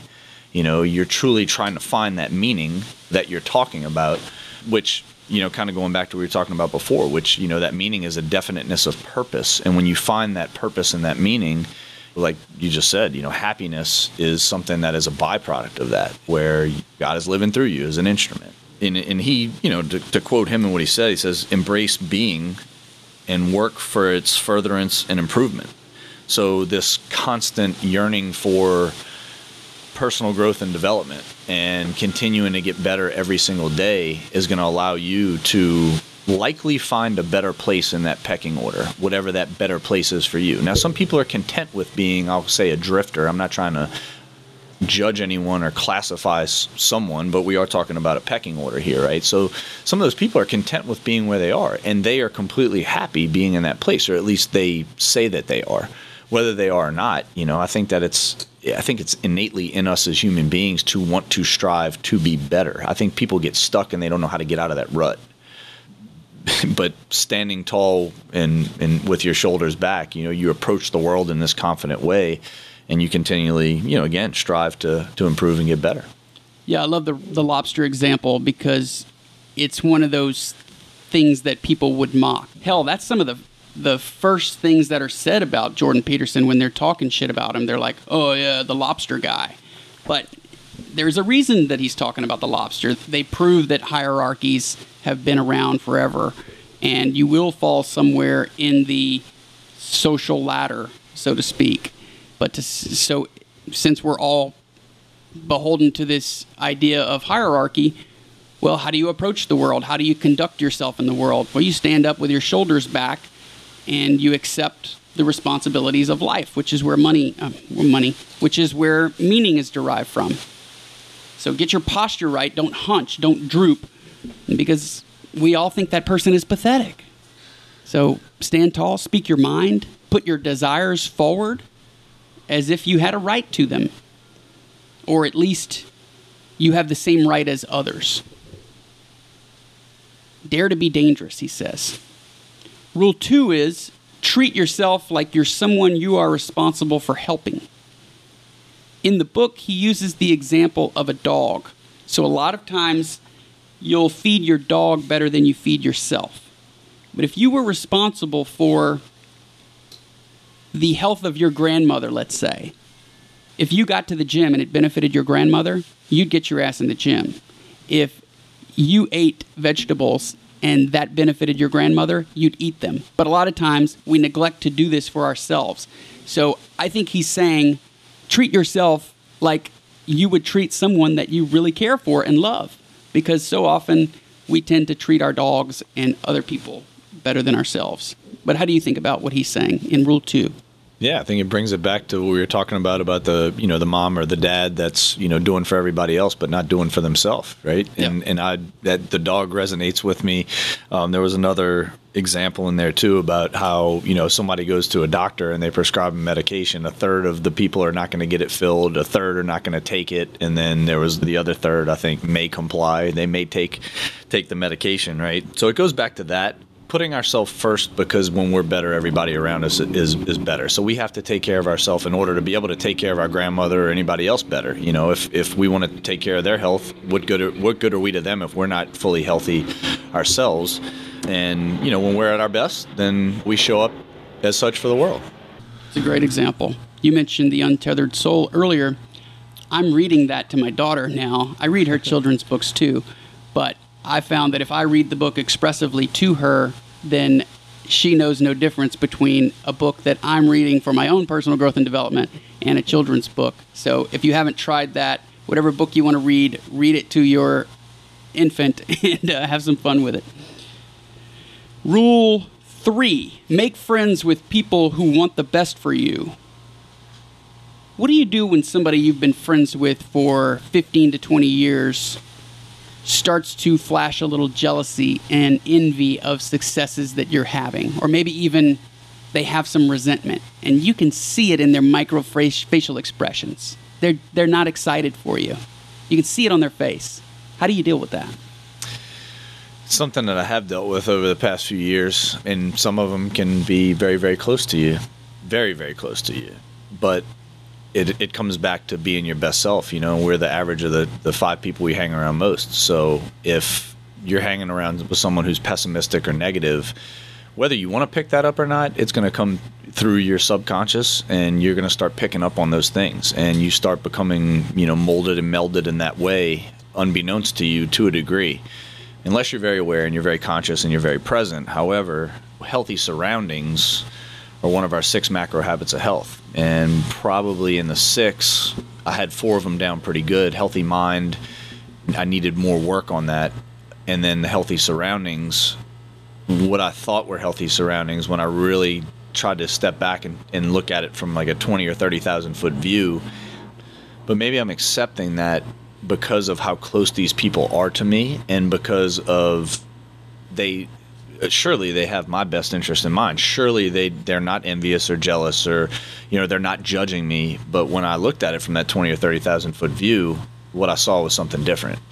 And so I can be around those people, but I'm not going to be willingly around them as much as I once was when I had that perception of it, as opposed to the 20 or 30,000 foot view. I tell people this all the time, people that I coach, I say, you know, pay attention when you have successes and people don't clap for you when you win. And, you know, and, conversely, are you clapping for those people when they win too, you know, and with no judgment? Like, man, if you make $5 million tomorrow, I'm happy for you. Like, and I don't, there's no jealousy, there's no judgment, there's no envy of, of what you have because the most important thing that we have is the present moment and it is our life. A couple weekends ago, my buddy came down from Michigan and we had a he's a health coach as well and a chiropractor and we had a, a, get together at my house and one of our other friends who's also a health coach uh, and my best friend she bought a bottle of uh, stag's leap artemis. So we had a bunch of people at the house and i just said i said why don't you open that? It's a special occasion. And so he did. So the next day he brings me a magnum of, of Caymus and he says i wanted to replace this in your you know collection. You gotta this was your only magnum. I don't want and they didn't have stag's leap artemis and so we had, we had poured glasses for everyone, and we we had all had like a, a half a glass of wine or whatever it was, and um, it, out of another bottle that I brought, a regular bottle, and there was a lot of people there, and um, and so he's like, man, should we just go open one of his bottles of wine? We were at my other friend's house, and I said, no, man. I was like, you bought, you brought me that bottle of Caymus, and he's like, but you have to save that for a special occasion, like when it's, you know, I mean that that that's a Caymus, it's a Magnum, it's, and I was like, I don't know if I'm even going to be here tomorrow, man. So this is a special occasion that you're here from Michigan. We're celebrating. He's like, I really need to start thinking more like that. And I'm like, well, that's it, man. You know, you have to you have to live presently. So yes. What you said about surrounding yourself with five people, you're the average of the five people you hang around with. I think that's even starting to become cliche because people mention it so much. And so, my fear when something becomes cliche is that people are going to start ignoring it. But it's so important. We don't realize how susceptible we are to the influence of those we're most around. And it really is illustrated for me when I travel. You go to a different country and you realize how similar the people are there to each other. And then you think back on America and realize, oh, people think this way because we're mimetic so the French philosopher Girard came up with this mimetic theory, which the premise is just that we don't know what we want. We just kind of copy what other people want. And you see this the world over, everywhere you go. How could they be so different from people in a country across the pond? Well, they're just copying each other over there the way we copy each other in America. And if you're not exposed to this other way of being, then you don't even realize how much of your behavior and thought patterns are just conditioning from your environment. So it's really helpful to experience that. And if you're still hanging out with somebody because you've known them since high school, that is not a good enough reason to continue hanging out with them. So you've got to slowly phase these people out. There's a quote from the book. It says, If you surround yourself with people who support your upward aim, they will not tolerate your cynicism and destructiveness. They will instead encourage you when you do good for yourself and others and punish you carefully when you do not. This will help you to bolster your resolve to do what you should do in the most appropriate and careful manner. People who are not aiming up will do the opposite. They will become jealous when you succeed or do something pristine. They will withdraw their presence or support or actively punish you for it. They will they will override your accomplishment with a past action, real or imaginary, of their own. yeah, overriding your accomplishment with something that they've done. Those are the one uppers. Maybe they're trying to test you to see if your resolve is real, to see if you are genuine, but mostly they are dragging you down because your new improvements cast their faults in an even dimmer light. And this is looking in the mirror, as you said. Rule four compare yourself with who you were yesterday, not with who someone else is today. You must see yourself as a stranger, and then you must get to know yourself. When you see yourself as a stranger, that's is that sort of the 20,000 to 30,000 foot, foot view that you're talking about, more of a macro perspective and seeing yourself objectively? Absolutely. This is a meditation we actually do in yoga where, you know, you'll be I do this with people sometimes where I say, okay, in your in your mind's eye, step outside of yourself. Look at that person on the mat. You know, are they are they anxious? Are they sad? Are they mad? Are they grieving? Or you know, what what is that person experiencing right now? Are they experiencing just being? Are they being present? Are they peaceful? Look at yourself and just take inventory objectively. Don't don't attach to it. Just take inventory objectively of where you're at. So yes, it's that that awakened dreamer that's conscious that's looking down, you know, on themselves and it's Coach Wally Pontiff. I don't know if you remember. Uh, you probably heard Wally. So he's one of my best friends, and we graduated from Jesuit together, but we grew up together. I don't want to be a badass here, but we do have listeners in Scotland and New Zealand. So tell the Wally Pontiff story.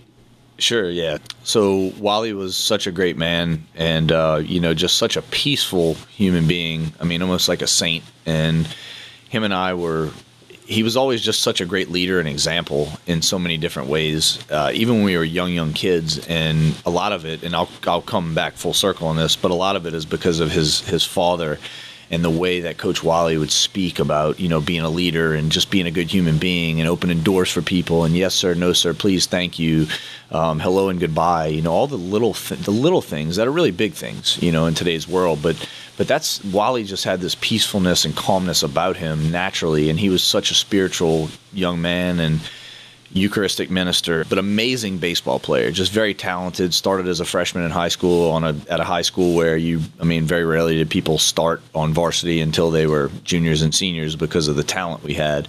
And he played third base as a freshman. As a sophomore, he played third base again because we had a senior who was a shortstop um, and he wasn't the fastest guy in the world, but had an amazing glove, and he didn't have the best arm in the world either. But he was just so efficient, and he was just a technician at what he did. But after his sophomore year, he signed with LSU, Louisiana State University, to play baseball there. And so, like, he was the guy, right? So junior year, he ends up starting at uh, at shortstop, and junior and senior year, and uh, and him and I again were like you know best friends and captains, and he ended up going to LSU. And after this was our second year in college, uh, that summer he had passed away unexpectedly. Just he came home to train for a couple weeks, and crazy thing is I was at Kansas State at the time, and normally when I would drive back, I would stop and see him. And this particular time, I was actually moving back because I decided to transfer back to Tulane University in New Orleans so I had to move my stuff, and we went a completely different way to come back because we made it a road trip. One of my buddies came up, but normally I would stop at their apartment on the way back from Baton Rouge, and I mean on, when I was coming through Baton Rouge, and I didn't this time. And then when I got home, we had planned on getting together like in a couple weeks. Well, he ended up passing away unexpectedly in his bed, and his dad and well, his brother found him, Nick, his younger brother and then his his you know dad came up and it was it was devastating for him and when we were at his funeral at Jesuit you know in the chapel of North American Martyrs which is the big church at Jesuit I, I, get goosebumps thinking about this but his brother Nick was up on at the you know on the pulpit and he was giving the eulogy and I haven't like I was sobbing like a baby I don't know how he did it other than just divine intervention the way he was able to keep his composure he literally looked like his brother up there and sounded like him his mannerisms everything and it, and it, was it was a very emotional experience. And so his dad is like Coach Wally's like a, a father, grandpa, uncle to me, and he always used to tell us, "Don't compare, compete." So in in this particular rule, that always resonates with me is is you know don't compare yourself to other people. Compete with who you were yesterday, like he says, to be better today. And that's what I always tell people. You know, let's try to get at least one percent better every day. Yeah, I think a journal is a powerful tool for comparing yourself with yourself. And I believe it's Charlie Munger who said that never fool yourself and remember that you're the easiest person to fool. I think where a journal helps here is with decision making, or you don't want to suffer from hindsight bias and think that you believed something a couple of years ago before you made that decision and look in your journal and realize, wait a minute, I didn't believe that. So it just helps you to be honest with yourself and, in a way, builds your integrity because you'll find yourself lying to people saying, oh, I, I knew this would happen. Well, no, you didn't. If you look back at your own handwriting, and it's, it's powerful to see in your handwriting that you thought a certain way and maybe didn't remember that. Yeah, I'm a big advocate for journaling but uh, that's really sad. He's buried near my one of my grandparents, so I see his grave when I go to visit my grandparents' grave. He, I think, was a year before me, so we played LSU in 01, 02, 03. He was probably there in 2000 and 2001. Does that sound right? Yep, we graduated Jesuit 99, so his first season would have been 2000, spring of 2000, and then 01 2000 when I was after my freshman year, was freshman or sophomore. We we ended up driving up to Omaha to see him, and Coach Wally had tickets for us, and we were sitting right behind the dugout. And I remember cheering for me. He Kind of looked up like because we used to yell for each other in high school, you know. So it was it was uh, neat. 99 is when we went to college. Incredible story. And I think they still live on Dorrington, which is right across the railroad tracks from what was Metairie Playground, and then they named it Wally Pontiff Playground. Very cool. Rule five do not let your children do anything that makes you dislike them. What does that mean to you? I love that one. It just means tough love. You know, you can't let kids have free reign because the kids are going to, they will condition you to treat them the way they want to be treated if you let them. So a lot of parents let kids walk all over them. And my father, when I graduated from Tulane, I didn't want to walk across stage. And the reason I didn't is because I really didn't know many people at Tulane outside of my football family, if you will. It's in New Orleans, which is where I was born and raised. And so my family, our teammates, uh, you know, I, and I did have some friends at school who were just students.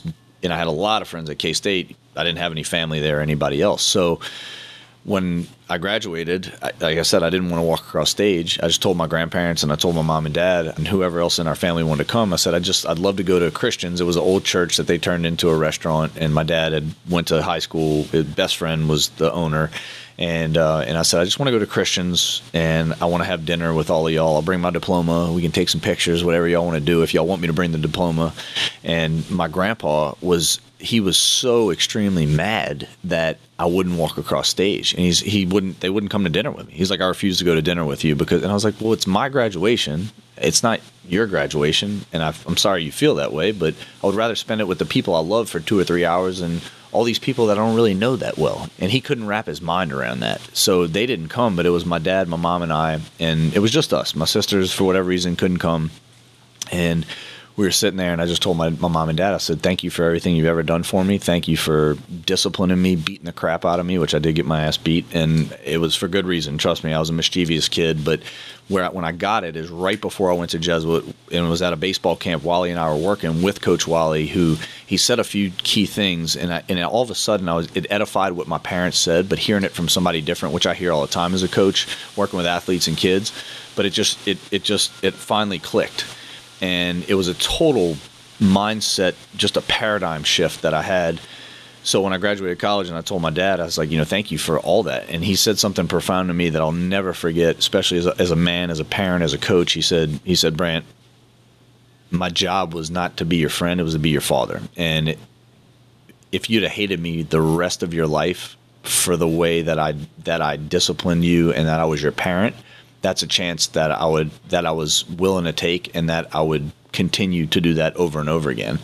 I was like, wow, you know, even in even in the face of thinking or that I may hate him for the rest of his life, he still did what was right for me and by me, and the same thing for my sisters. So when I think about tough love and I think about it, it, which is interesting because now coming full circle, when I discipline my son in front of my mom and my dad, then I don't hit him or anything, but just when I come down on it, they're like, you really need to calm down. I'm like, you used to beat the crap out of me. What the hell are you talking about? And I deserved it. Don't get me wrong, but you know, so it's it's because they they they showed us so much love. You know, I mean, you you knew that they loved you so much, and they were doing it for your good. And at the time, you're looking at it from a kid's perspective and a, and a young man's potentially like young teenager's perspective, where you just want to go against the grain of anything that they tell you because you know they're right. But you see it from a different perspective as you get older. But I just saw my friends who had no aim and no direction in life, whereas my parents, I did have that, and it was because of the foundation that laid with me and gave me and the road they paved for me through discipline and through tough love um, to then give me the tools of empowerment to be a free thinker and become who you know I could ultimately become in this world and give me every opportunity to do that. That is powerful. That he was willing to risk your hating him for the rest of his life. That's that's love, and I think that's the masculine leadership that we're so lacking in society hmm. today. It reminds me of The Last Dance when Michael Jordan was asked about whether his teammates liked him. And he talked about the price of leadership. That is the price of leadership. That's the risk that you have to take. I like that. Rule six set your house in perfect order before you criticize the world. This almost could lead to a political discussion because there's so many activists that want to change the world and remake the capitalistic system, but you know, if you can't even make your bed in the morning, how are you going to remake society? What do you think about set your house in perfect order before you criticize the world? It's being trying to be non-judgmental of, of ourselves first and foremost, and then you know the rest of the world. So yeah, working on cultivating the best version of yourself um, before I think we criticize anybody in the world. It, it's it's their own personal journey, but he talks a lot in there about learning good by experiencing evil. And he gives a lot of great examples of those Columbine and, and some other different examples of, of different people who experienced different things and came out of those experiences and wanting to impose that experience that they had onto other people instead of working on themselves and cultivating themselves and and having good come out of those easy, easy, evil experiences or you know like you said like having a rough upbringing and experiencing the other side of joy which really made you appreciate the joy. For people to clean up their life and, and start to stop doing you know what you know is wrong it, what he says in in that as well is it, because we all have these little things that we can change and work on but a lot of people are either fearful at what will happen if they try and fail or they're fearful that maybe somebody will think something different of them if they do go to a party and don't have that drink or you know may come down upon them. And how am i going to react to that? Bringing peace to your household the peace and the calming we were talking about earlier to try to decrease the turmoil but it all starts with us. You know if if if we have peace and if we have turmoil inside that's just going to manifest itself in the outward that flows back in as well. Whereas if we have peace calm and abundance within and it's going to align itself with our outer space as well. So our inner space and our outer space. If we were truly pushing for the best versions of ourselves every day, what would this whole world be like? The truth needs no defending. So whenever you feel yourself defending something, it's it's the ego's need to feel right and validated. So focus on being the best version of yourself and creating that peace and calm, and the world would be a much better place collectively another powerful statement. You're right. I think he's attacked so frequently because he's such a big proponent of telling the truth. The truth hurts sometimes. yeah. And he's such a big fan of, of Nietzsche that I'll recite the quote that is To those human beings who are of any concern to me, I wish suffering, desolation, sickness, ill treatment, indignities I wish that they should not remain unfamiliar with profound self contempt, the torture of self mistrust, the wretchedness of the vanquished. I have no pity for them because I wish them the only thing that can prove today whether one is worth anything or not, that one endures. You have to have self awareness, spend some time in solitude when you're going through a tough time, and be confident that this too shall pass and you will experience joy again but to fully know joy, I believe that you have to experience its opposite. Very good. I want to talk a little bit about your upbringing. So, you mentioned that you went to Catholic school. Do you think you benefited from going to an all boys school? Yeah, I do. I think that there were less. There's always going to be some distractions, especially in a, a male filled environment of banter and testosterone and you know all those things. I just think that there was probably less distraction overall because you didn't have a, a woman sitting next to you and you could compartmentalize that. I mean, did you talk about women at at school? Absolutely, you know, and relationships and things like that. But it, it took that component out of it to a degree where there was probably a little bit more focus than there may have otherwise been. I don't I don't know the difference being in high school and coming into that hormonal age and you know of adolescence and, and all that. It was tougher. I mean, when I was in grammar school, it was co-ed and you know, I know in seventh grade, I mean, it was there was a lot of note passing and you know things like that. That of course didn't happen at an all boys school that I knew of, at least. So it seems to me like it would be harder to get out of bed knowing that you weren't going to see any girls that day. Well, they were at school. They, you know, came for cheerleading practice and things like that. You know, they'd come for games and a variety of different events. If I'm being honest here, I think the focus was more on athletics and, and probably secondarily on on school and education at that point, maybe in my life. I mean, I say that I, I, I really enjoyed you know our curriculum and a lot of our faculty and teachers and the relationships that we had, but you know, I really from the time I was a kid when I was born, you know, being in athletics, it was just that was truly my passion is like athletics and training and you know all those things. So it wasn't tough to get out of bed. Um, I mean, other than the fact that it was school to the point we were talking about earlier, where you get to a certain point where you're like, I just don't want to go to school but I enjoyed the brotherhood. I enjoyed the tradition that we had at Jesuit. I enjoyed the relationships we had with the brothers and the priests and and the faculty. I mean, we just we had such a great group of of collectively of just really awesome men and women who were just incredible leaders to us. And then, you know, and then obviously that was passed down to us and our coaches were just also most of them were, you know, second to none. Friends, I hope you got as much from this discussion as I did. This is an episode I'm going to be listening to over and over. We had a little bit of technical difficulty during fun questions, but I would have loved for you to hear Brant's answers to my questions because he's truly one of a kind. He's as genuine as they come. Everything he talks, he walks. He backs up his theories of how to be a better man with action. And as he said, he's a man for others. Maybe I can get him back at a later date so you can hear just how he answered all of my questions. He's a very thoughtful guy and exceptionally poised, as you would expect. We packed so much into this episode the trilogy of optimal health, as Brant talked about healthy body, healthy mind, healthy finances, treating yourself like you're someone you care a lot about, empathy, empowering others, developing self awareness, leadership, solitude, viewing yourself objectively, or as Brant calls it, taking inventory he asked me about diminishing the ego. So much. If you have any questions or comments, please reach out to one of us. You can reach Brant at, let me pull that up.